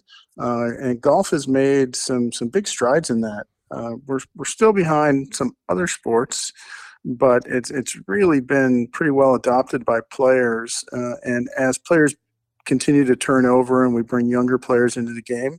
Younger players are kind of growing up on strokes gained, they're growing up on stat tracking, and you'll just see what people are doing and, and how they are applying it, you know, continue to expand, not only at the tour level, but at the amateur level as well. It's, it's a great way to get insights on your game, see how you're performing, and then allow you to work on the parts of your game that need the most work. And that typically is going to help you improve a little bit faster. What's their reaction when they get a chance to meet a Lou Stagner that's going through all the numbers and the analytics? What's their reaction to seeing some of the results that they get from this? Yeah, that's, a, that's another great question. Uh, there's there's a lot of skeptics out there still, right? So um, people sometimes need to be you know convinced of the numbers if, that's a if that's a fair way to put it. Um, but when they see the results that they get by learning from this information and then applying that to their game and seeing improvements um, you start to see people adopting this pretty quickly. And on the pga tour level you know th- it's very valuable. Um, 0.05 shots so five one hundredths of a shot not even a tenth of a stroke it, depending on the player, depending on the situation, that's worth anywhere between about a hundred grand a year to four hundred grand a year. How about wow. that, again, Lou? Wow. The, the, yeah, again, depending on the player and the situation, but you know they're playing for fractions of a shot out there, and improving by just a fraction of a shot every time you play a hole is going to add up to some big dollars. So, you know, we're not talking about the difference in skill between you know a, a scratch player and a 15 handicap. You know, the difference between a top 10 player on tour and a player that's maybe struggling to keep their card, the difference is not that big. It's very, very fine. People think there's this massive gap between them, and, and there really isn't. Um, it's so fine, and if you can figure out ways to save a few hundredths of a shot here and there, it adds up to big dollars. Lou, that that is so fascinating, and I felt that you know because people are like, "Yeah, you're not a." a top 10 player in the world and this and and it's like yeah but i'm so cl- i'm so much closer than most people know you know because they look at the paper and they go oh another 30th place finish congratulations nobody cares you know what i mean yeah exactly 100% the difference is is so small. I've talked about this with um, a few people in the past before. You could take a player that's 150th on the money list and a, and a player that's 10th on the money list, and you could put them side by side on the range and, and block out and not allow anyone to see who they are and just watch them hit golf balls.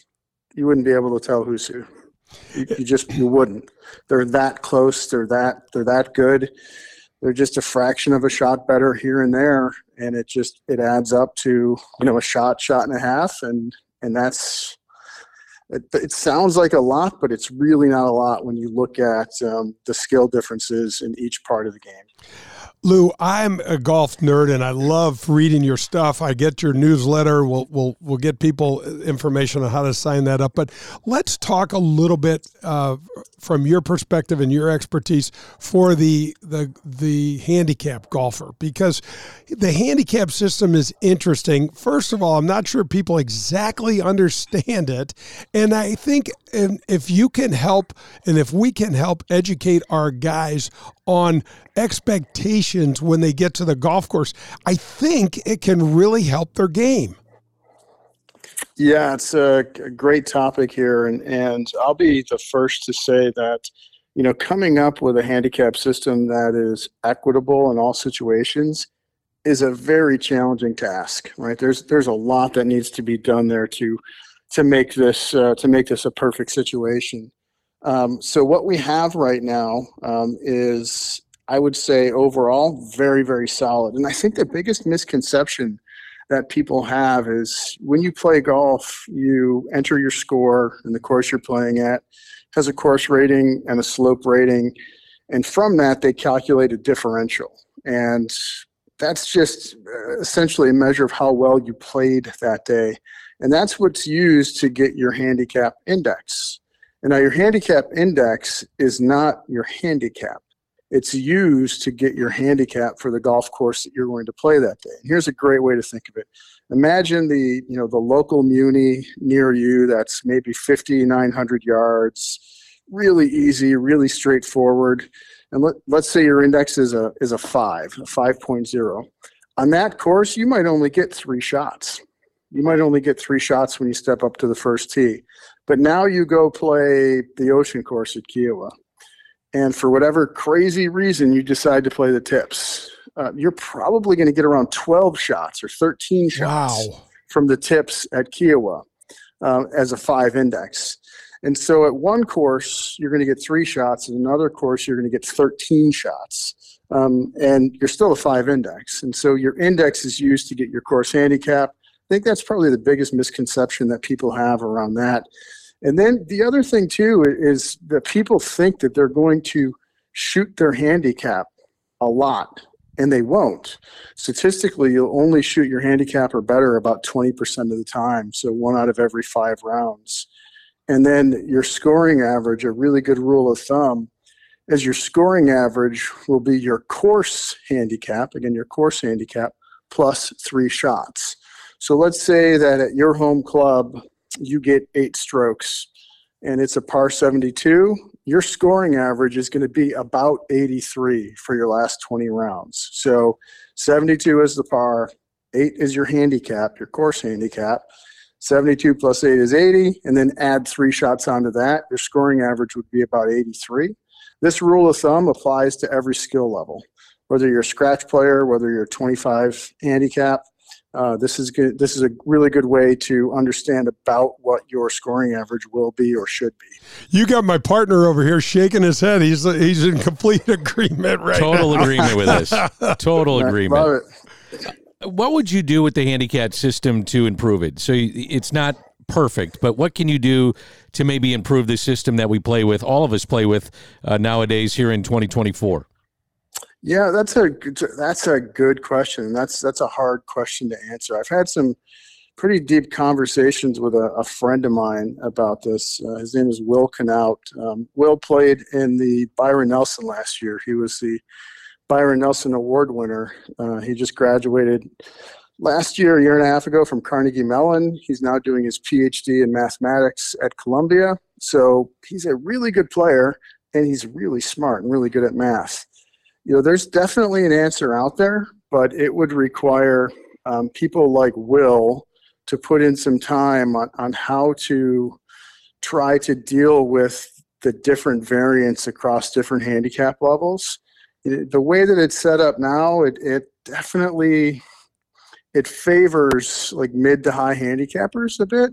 And that's not a knock against mid to high handicappers at all in any way, but it, it gives them a bit of an advantage. And like if I were to redo some of what they do and how they do it, I would I would try to look there and I would try to I try to solve for that. I don't have an easy answer for you initially because it's a pretty deep math problem, but I know that there's uh, there's definitely a better way, and I, I hope that at some point here in the near future, some really smart folks put some some mental effort into trying to crack that nut. Lou, we we play with a couple of guys that never ever ever make a putt they don't need and know how, and know how to do this system, you know, and it's really really interesting when you know you're you're you're settling up and you're having a, a, a beer and talking about the round and it's just amazing how these guys have figured it out. Well, I mean that's a totally different conversation. yeah. Assuming assuming people are playing to shoot the best score possible and not you know, tapping out when they've, uh, you know, either won or lost the match. Um, that's, you know, that's a problem. That's, uh, that's a totally separate problem. And, uh, that's a tough one to, uh, that's a tough one to solve. A few years ago, I was uh, near the parking lot at, uh, at a club. There were two guys walking through and I was very close to them. And I heard one guy say to the other guy, what's your handicap? And the second guy responded with, "What do you need it to be?" so, so guys, guys like that are always going to be a problem, no matter what system we have. Lou, how many pros have reached out to you or their coaches, instructors? Also, in addition to that, colleges and universities of just trying to get that that little edge of what it may mean to make that player better. But just in, in general sense, how many of those people have reached out to you? Yeah, I've worked with a few over the years. I work with a number of college players. I obviously coach at Princeton, and there's uh, currently four other Division One, five other Division One players now that I work with and consult with. And there's been through the years, through some of the work I've done directly, and then in the past I've worked with folks like uh, Scott Fawcett, um, where I've probably crunched some numbers for maybe eight or nine different tour pros Lou, over the span of the last few years. Lou, it's super cool that you brought up Scott Fawcett and Decade Golf because I wanted. So when I got on the PGA Tour back hundred years ago, the first thing that the guys that were mentoring me, the Andy North of the world, where they said, Dels, you got to get rid of that driver and you've got to get a one iron. You got to figure out how to get this ball in play. And it's funny because when I had we had Scott on the show, he goes, "Yeah, that's that's so interesting because you did it exactly the opposite way that you should have." exactly. Yeah, he he's spot on. Um, I I think the uh, you know, our knowledge, like anything else, like every other endeavor, knowledge evolves and we've learned um, exactly how important distance is. And distance always doesn't just mean hitting the ball farther, swinging the club faster. Distance, in many occasions, especially at the tour level compared to how it used to be, is deciding to hit the ball longer through different club selections. And so you talked about how you were coached to get yourself a one iron to keep it in play. Um, that's mathematically wasn't likely your best option. um, and, and so, you know, we've learned from that and we understand and we've quantified that better. Now, distance has always been important. Uh, we just understand it much better now with uh, the advent of strokes gained and, and allowing us to to crunch those numbers and, and, and, see what that adds up to. Lou, it's interesting because this is a perfect example of what I would do.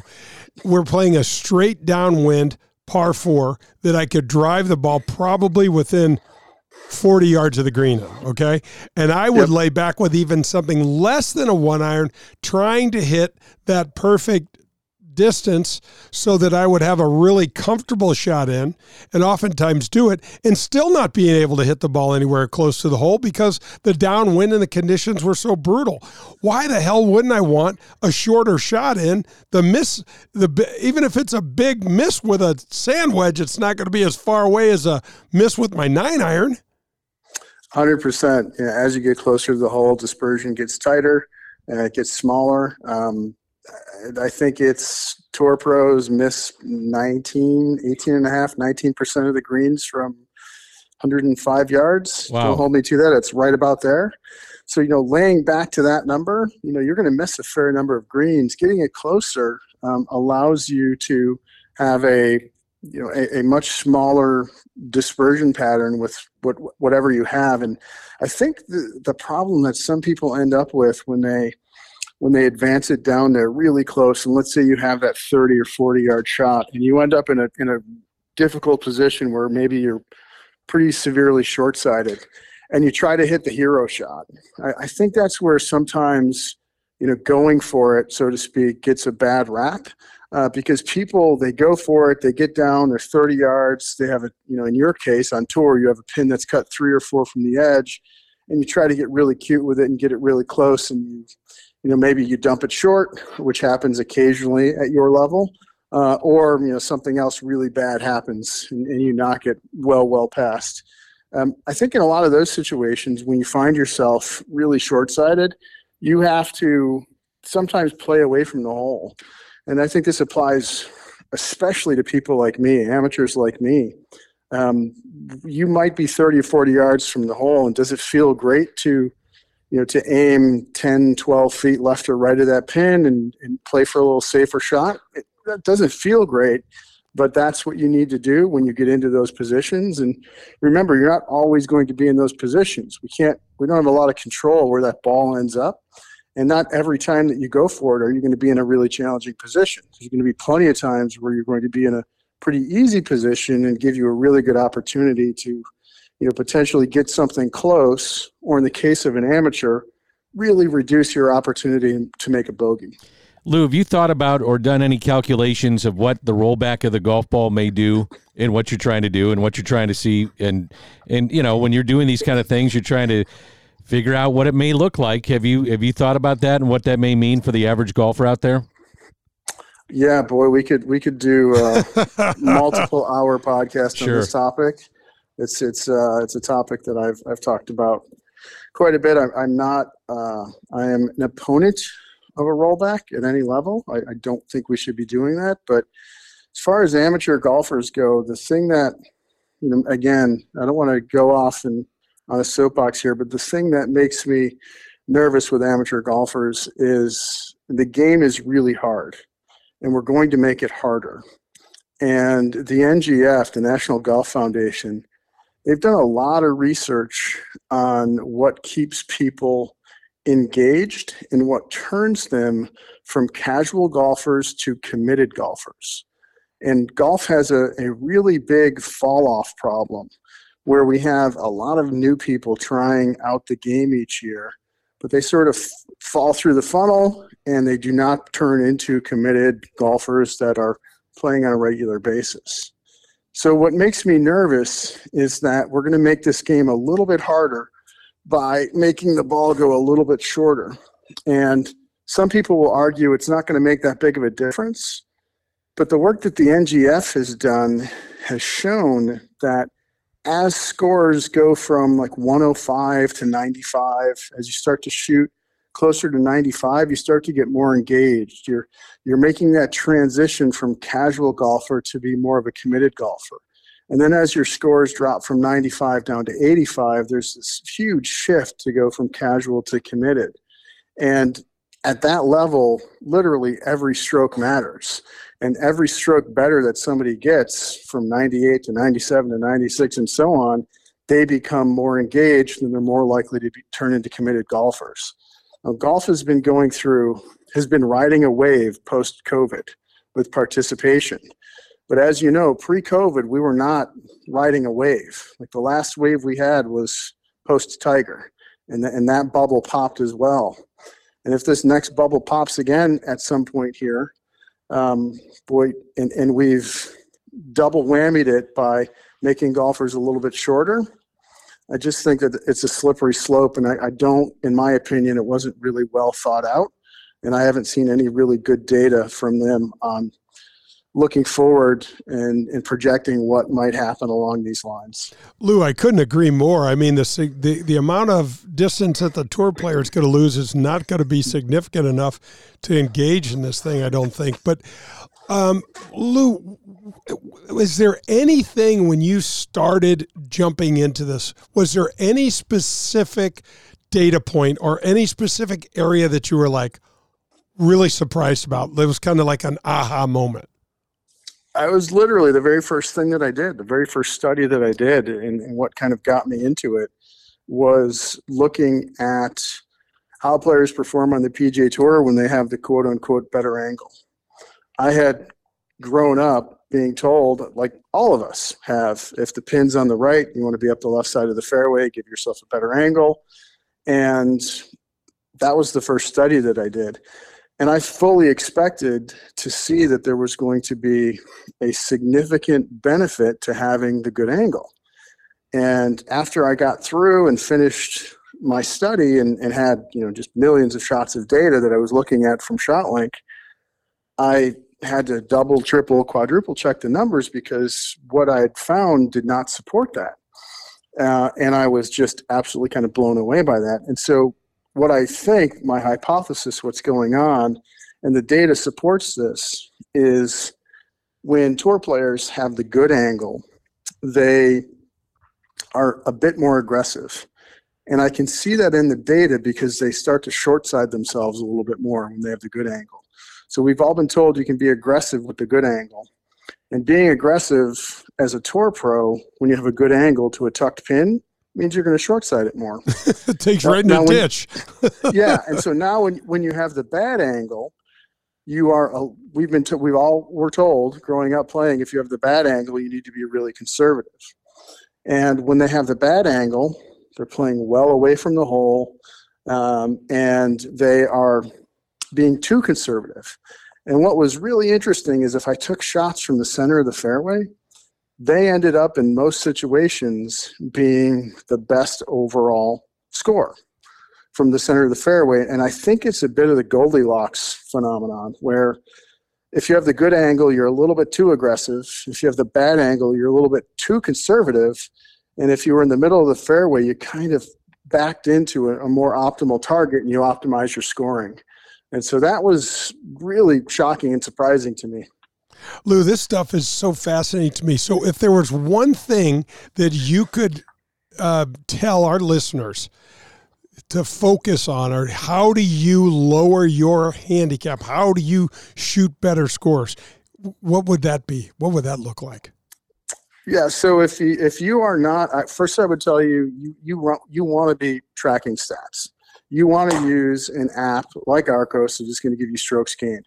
But if you don't want to do that, if you say, Lou, that's not for me, I'm not a numbers guy, I don't really care, I would tell you to track three things. First thing I would tell you to track is greens in regulation. That is a traditional stat that does have a significant amount of value. And uh, of all the stats out there, that's going to really give you an indication of how well you are performing. So, golf at every level is about hitting as many greens as possible. When we miss a green, our chances of making bogey or worse go up significantly. So, how many greens are you hitting? How many tee shots are you keeping in play? That's extremely important. I don't care if you hit the fairway or not. How many tee shots are you keeping in play?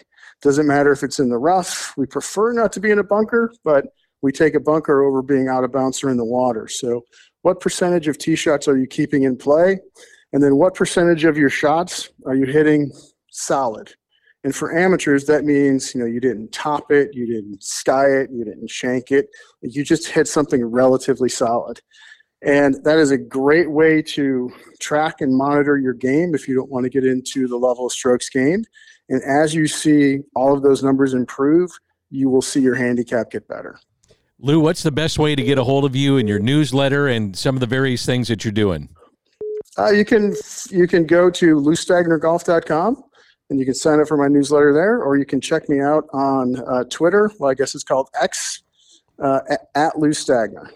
Lou, I and thanks so much for joining us. I know you're you're taking you're a family guy and you've got a lot going on. I really appreciate the time.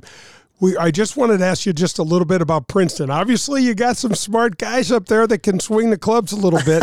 How does this yep. whole how does this jive with them? Are you are you you might see some questions from those boys that you may not see from some of our other golfing folks. Yeah, that is a great observation, Jay. Uh, they are all excellent golfers, uh, all very elite players, and they are all incredibly smart. So there is absolutely no fooling them in any way, shape, or form. they will expose you if you do not know what you are doing and how you're doing it.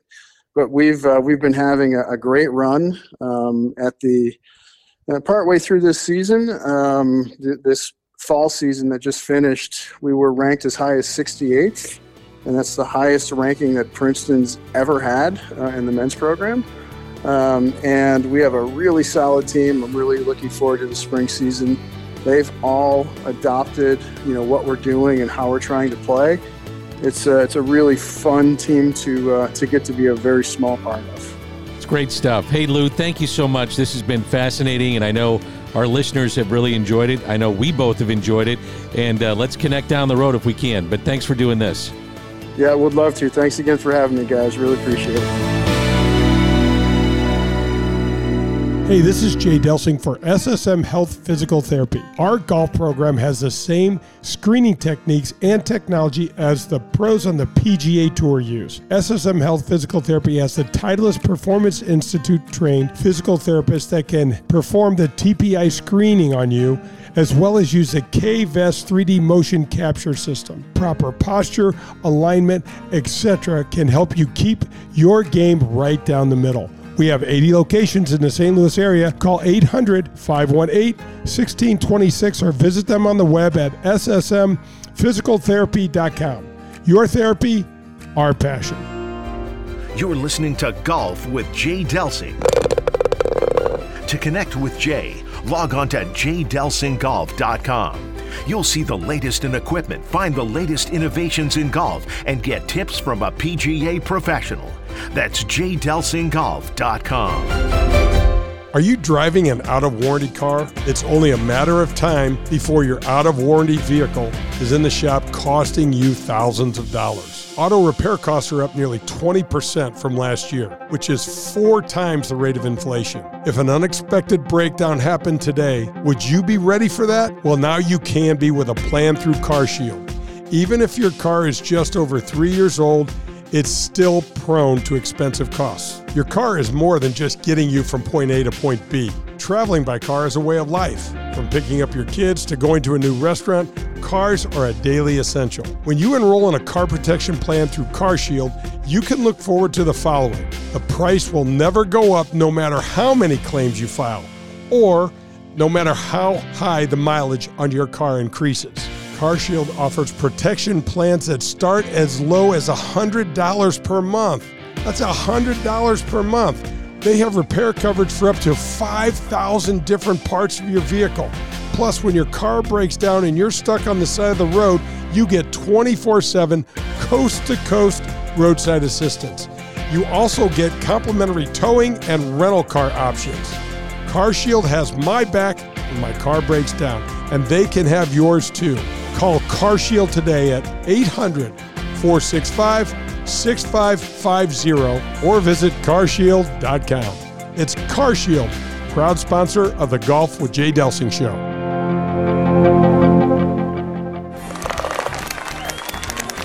Hi, this is Adam Betz from Family Golf and Learning Center. You're listening to Golf with Jay Delsing.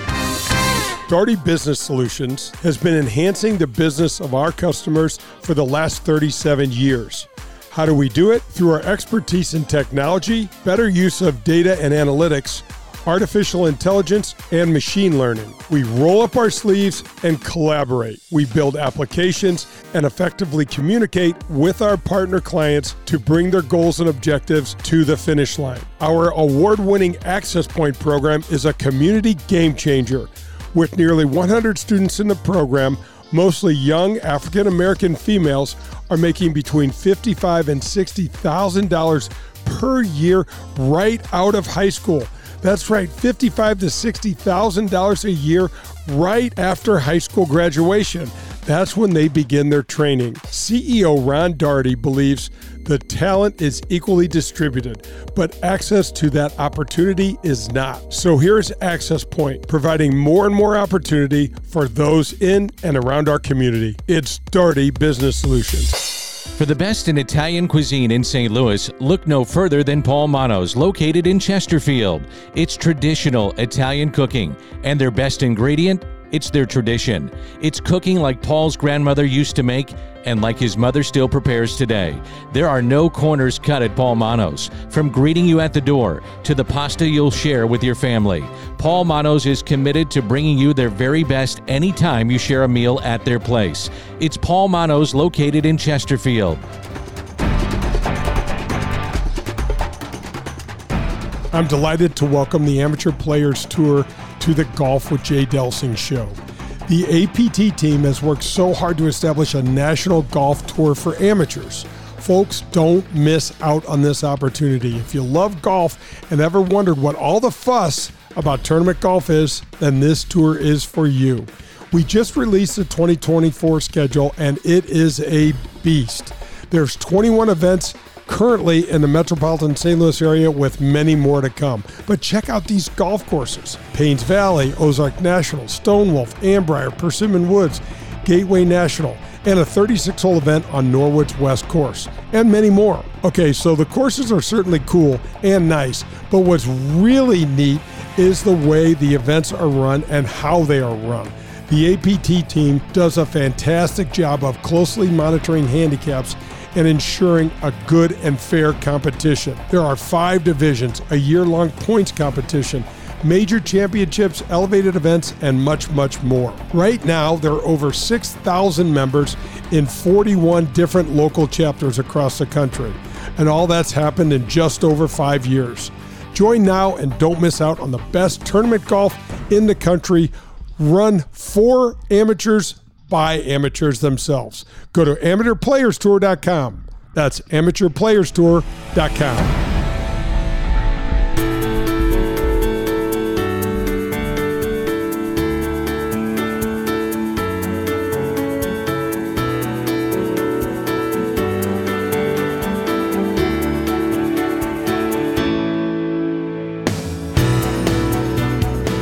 Heading down the stretch on Golf with Jay Delsing. That's Jay Delsing. I'm Dan McLaughlin. Our thanks to Lou Stagner.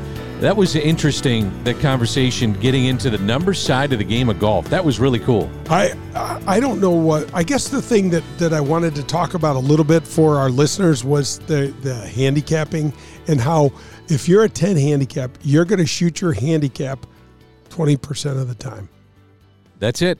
Wow. Twenty percent of the time, Hard and that's game. you know the, the interesting thing about a handicap. Are you really truly keeping a handicap? Right. You know, are you honest with the players that you're playing with, and not sitting there saying, "Well, uh, you're actually an eight. No, no, no, I'm a twelve. Right. Because you're in some kind of game. That Right. happens nonstop. Oh man, I go over to Norwood and they got guys that are five handicaps that shoot 68. I saw something Come happen on. the Fourth of July with my buddy Jay Bird, who went out and shot like a Yeah. I don't know, sixty-eight or sixty-seven or something like that, and you wound up having to pay. yeah.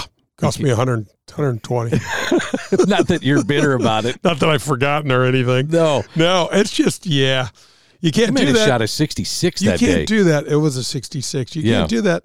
You can't do that, man. 66s don't fall off of trees. no, you and should you win somebody. you cannot have a four handicap shooting 69. right. You can't.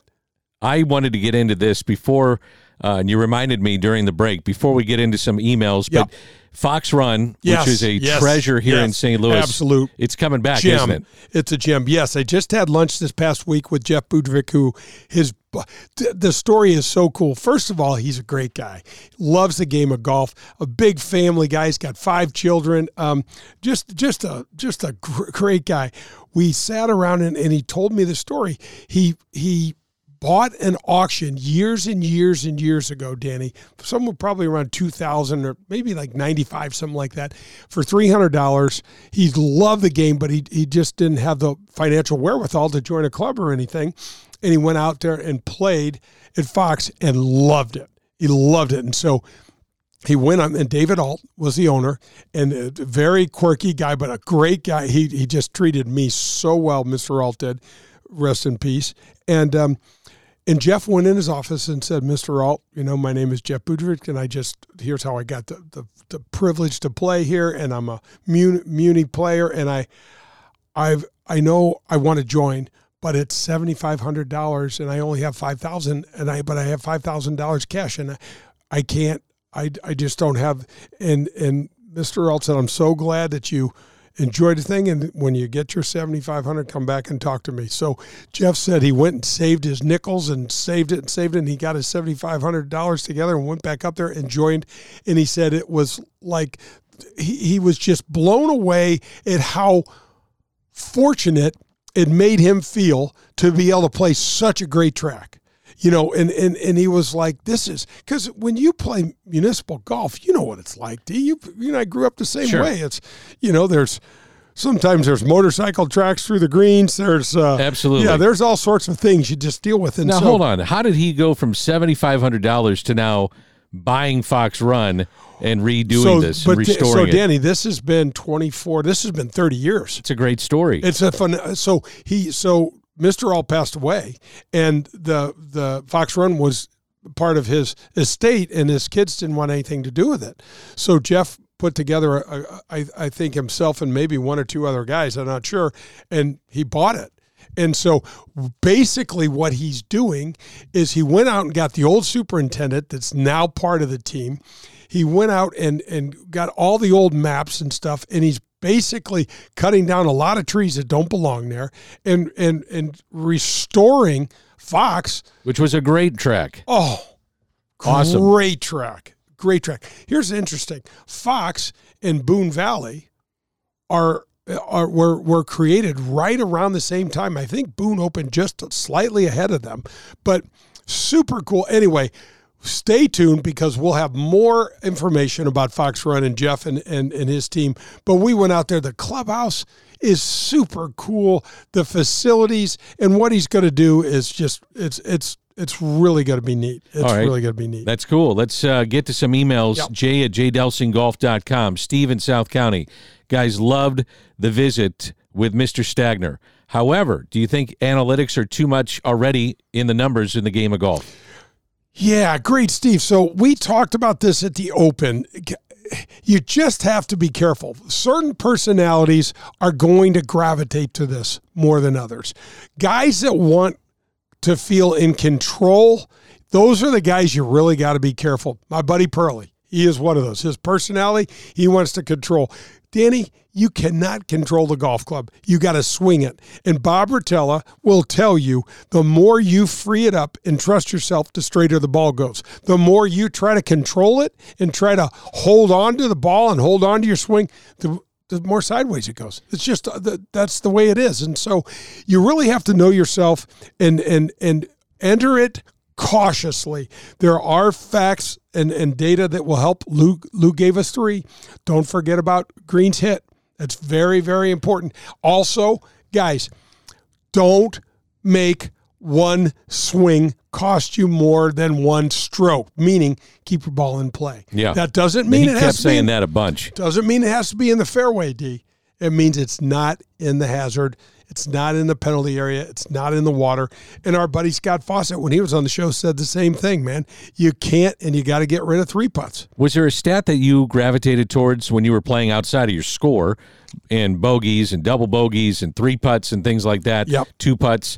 Um, Uh, my short there something putt, my, that you looked at? my short putting. My Yeah, putting that's from what I mean, like two putt Yep, within my- my five, putt- ten feet. My my putts. I, I looked at my putts from inside of eight and ten feet, that range right there.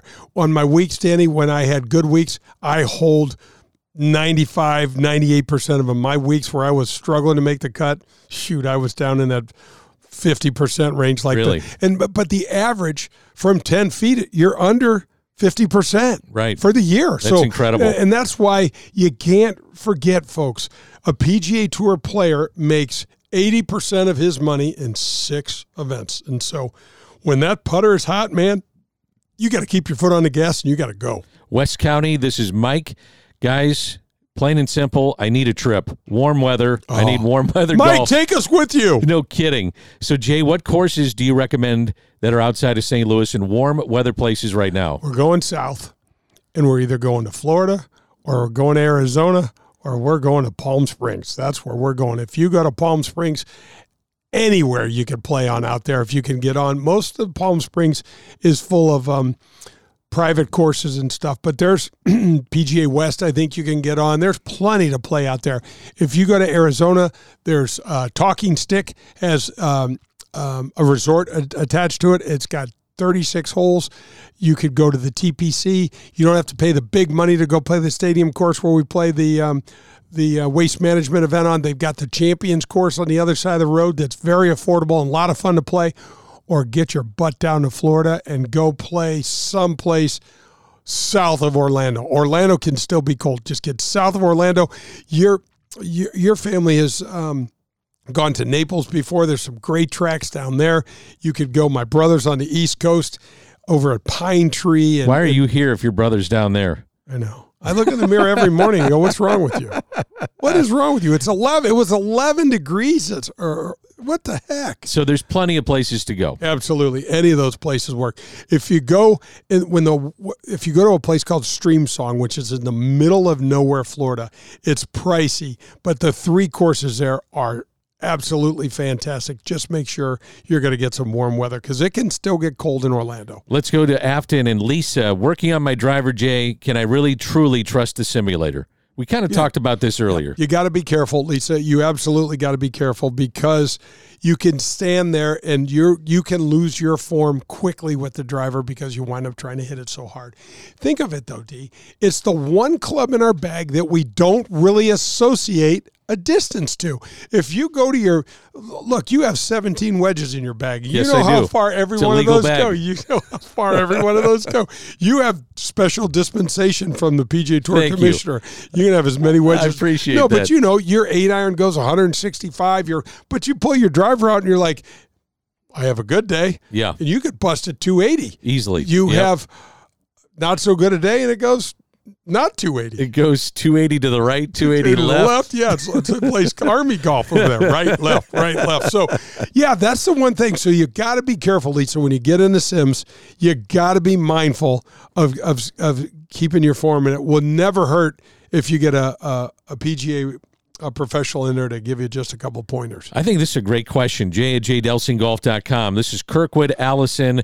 She's asking about the the length of the golf ball in cold weather in terms of like Oh. how far you hit it.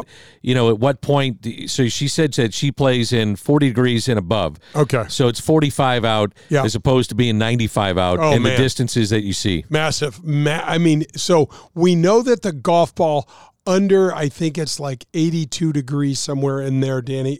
Um, it it does it hits a different level over 90, but there's this temperature in that 80ish range where the golf ball is kind of at its optimum. It's not its max, but it's its uh, optimum.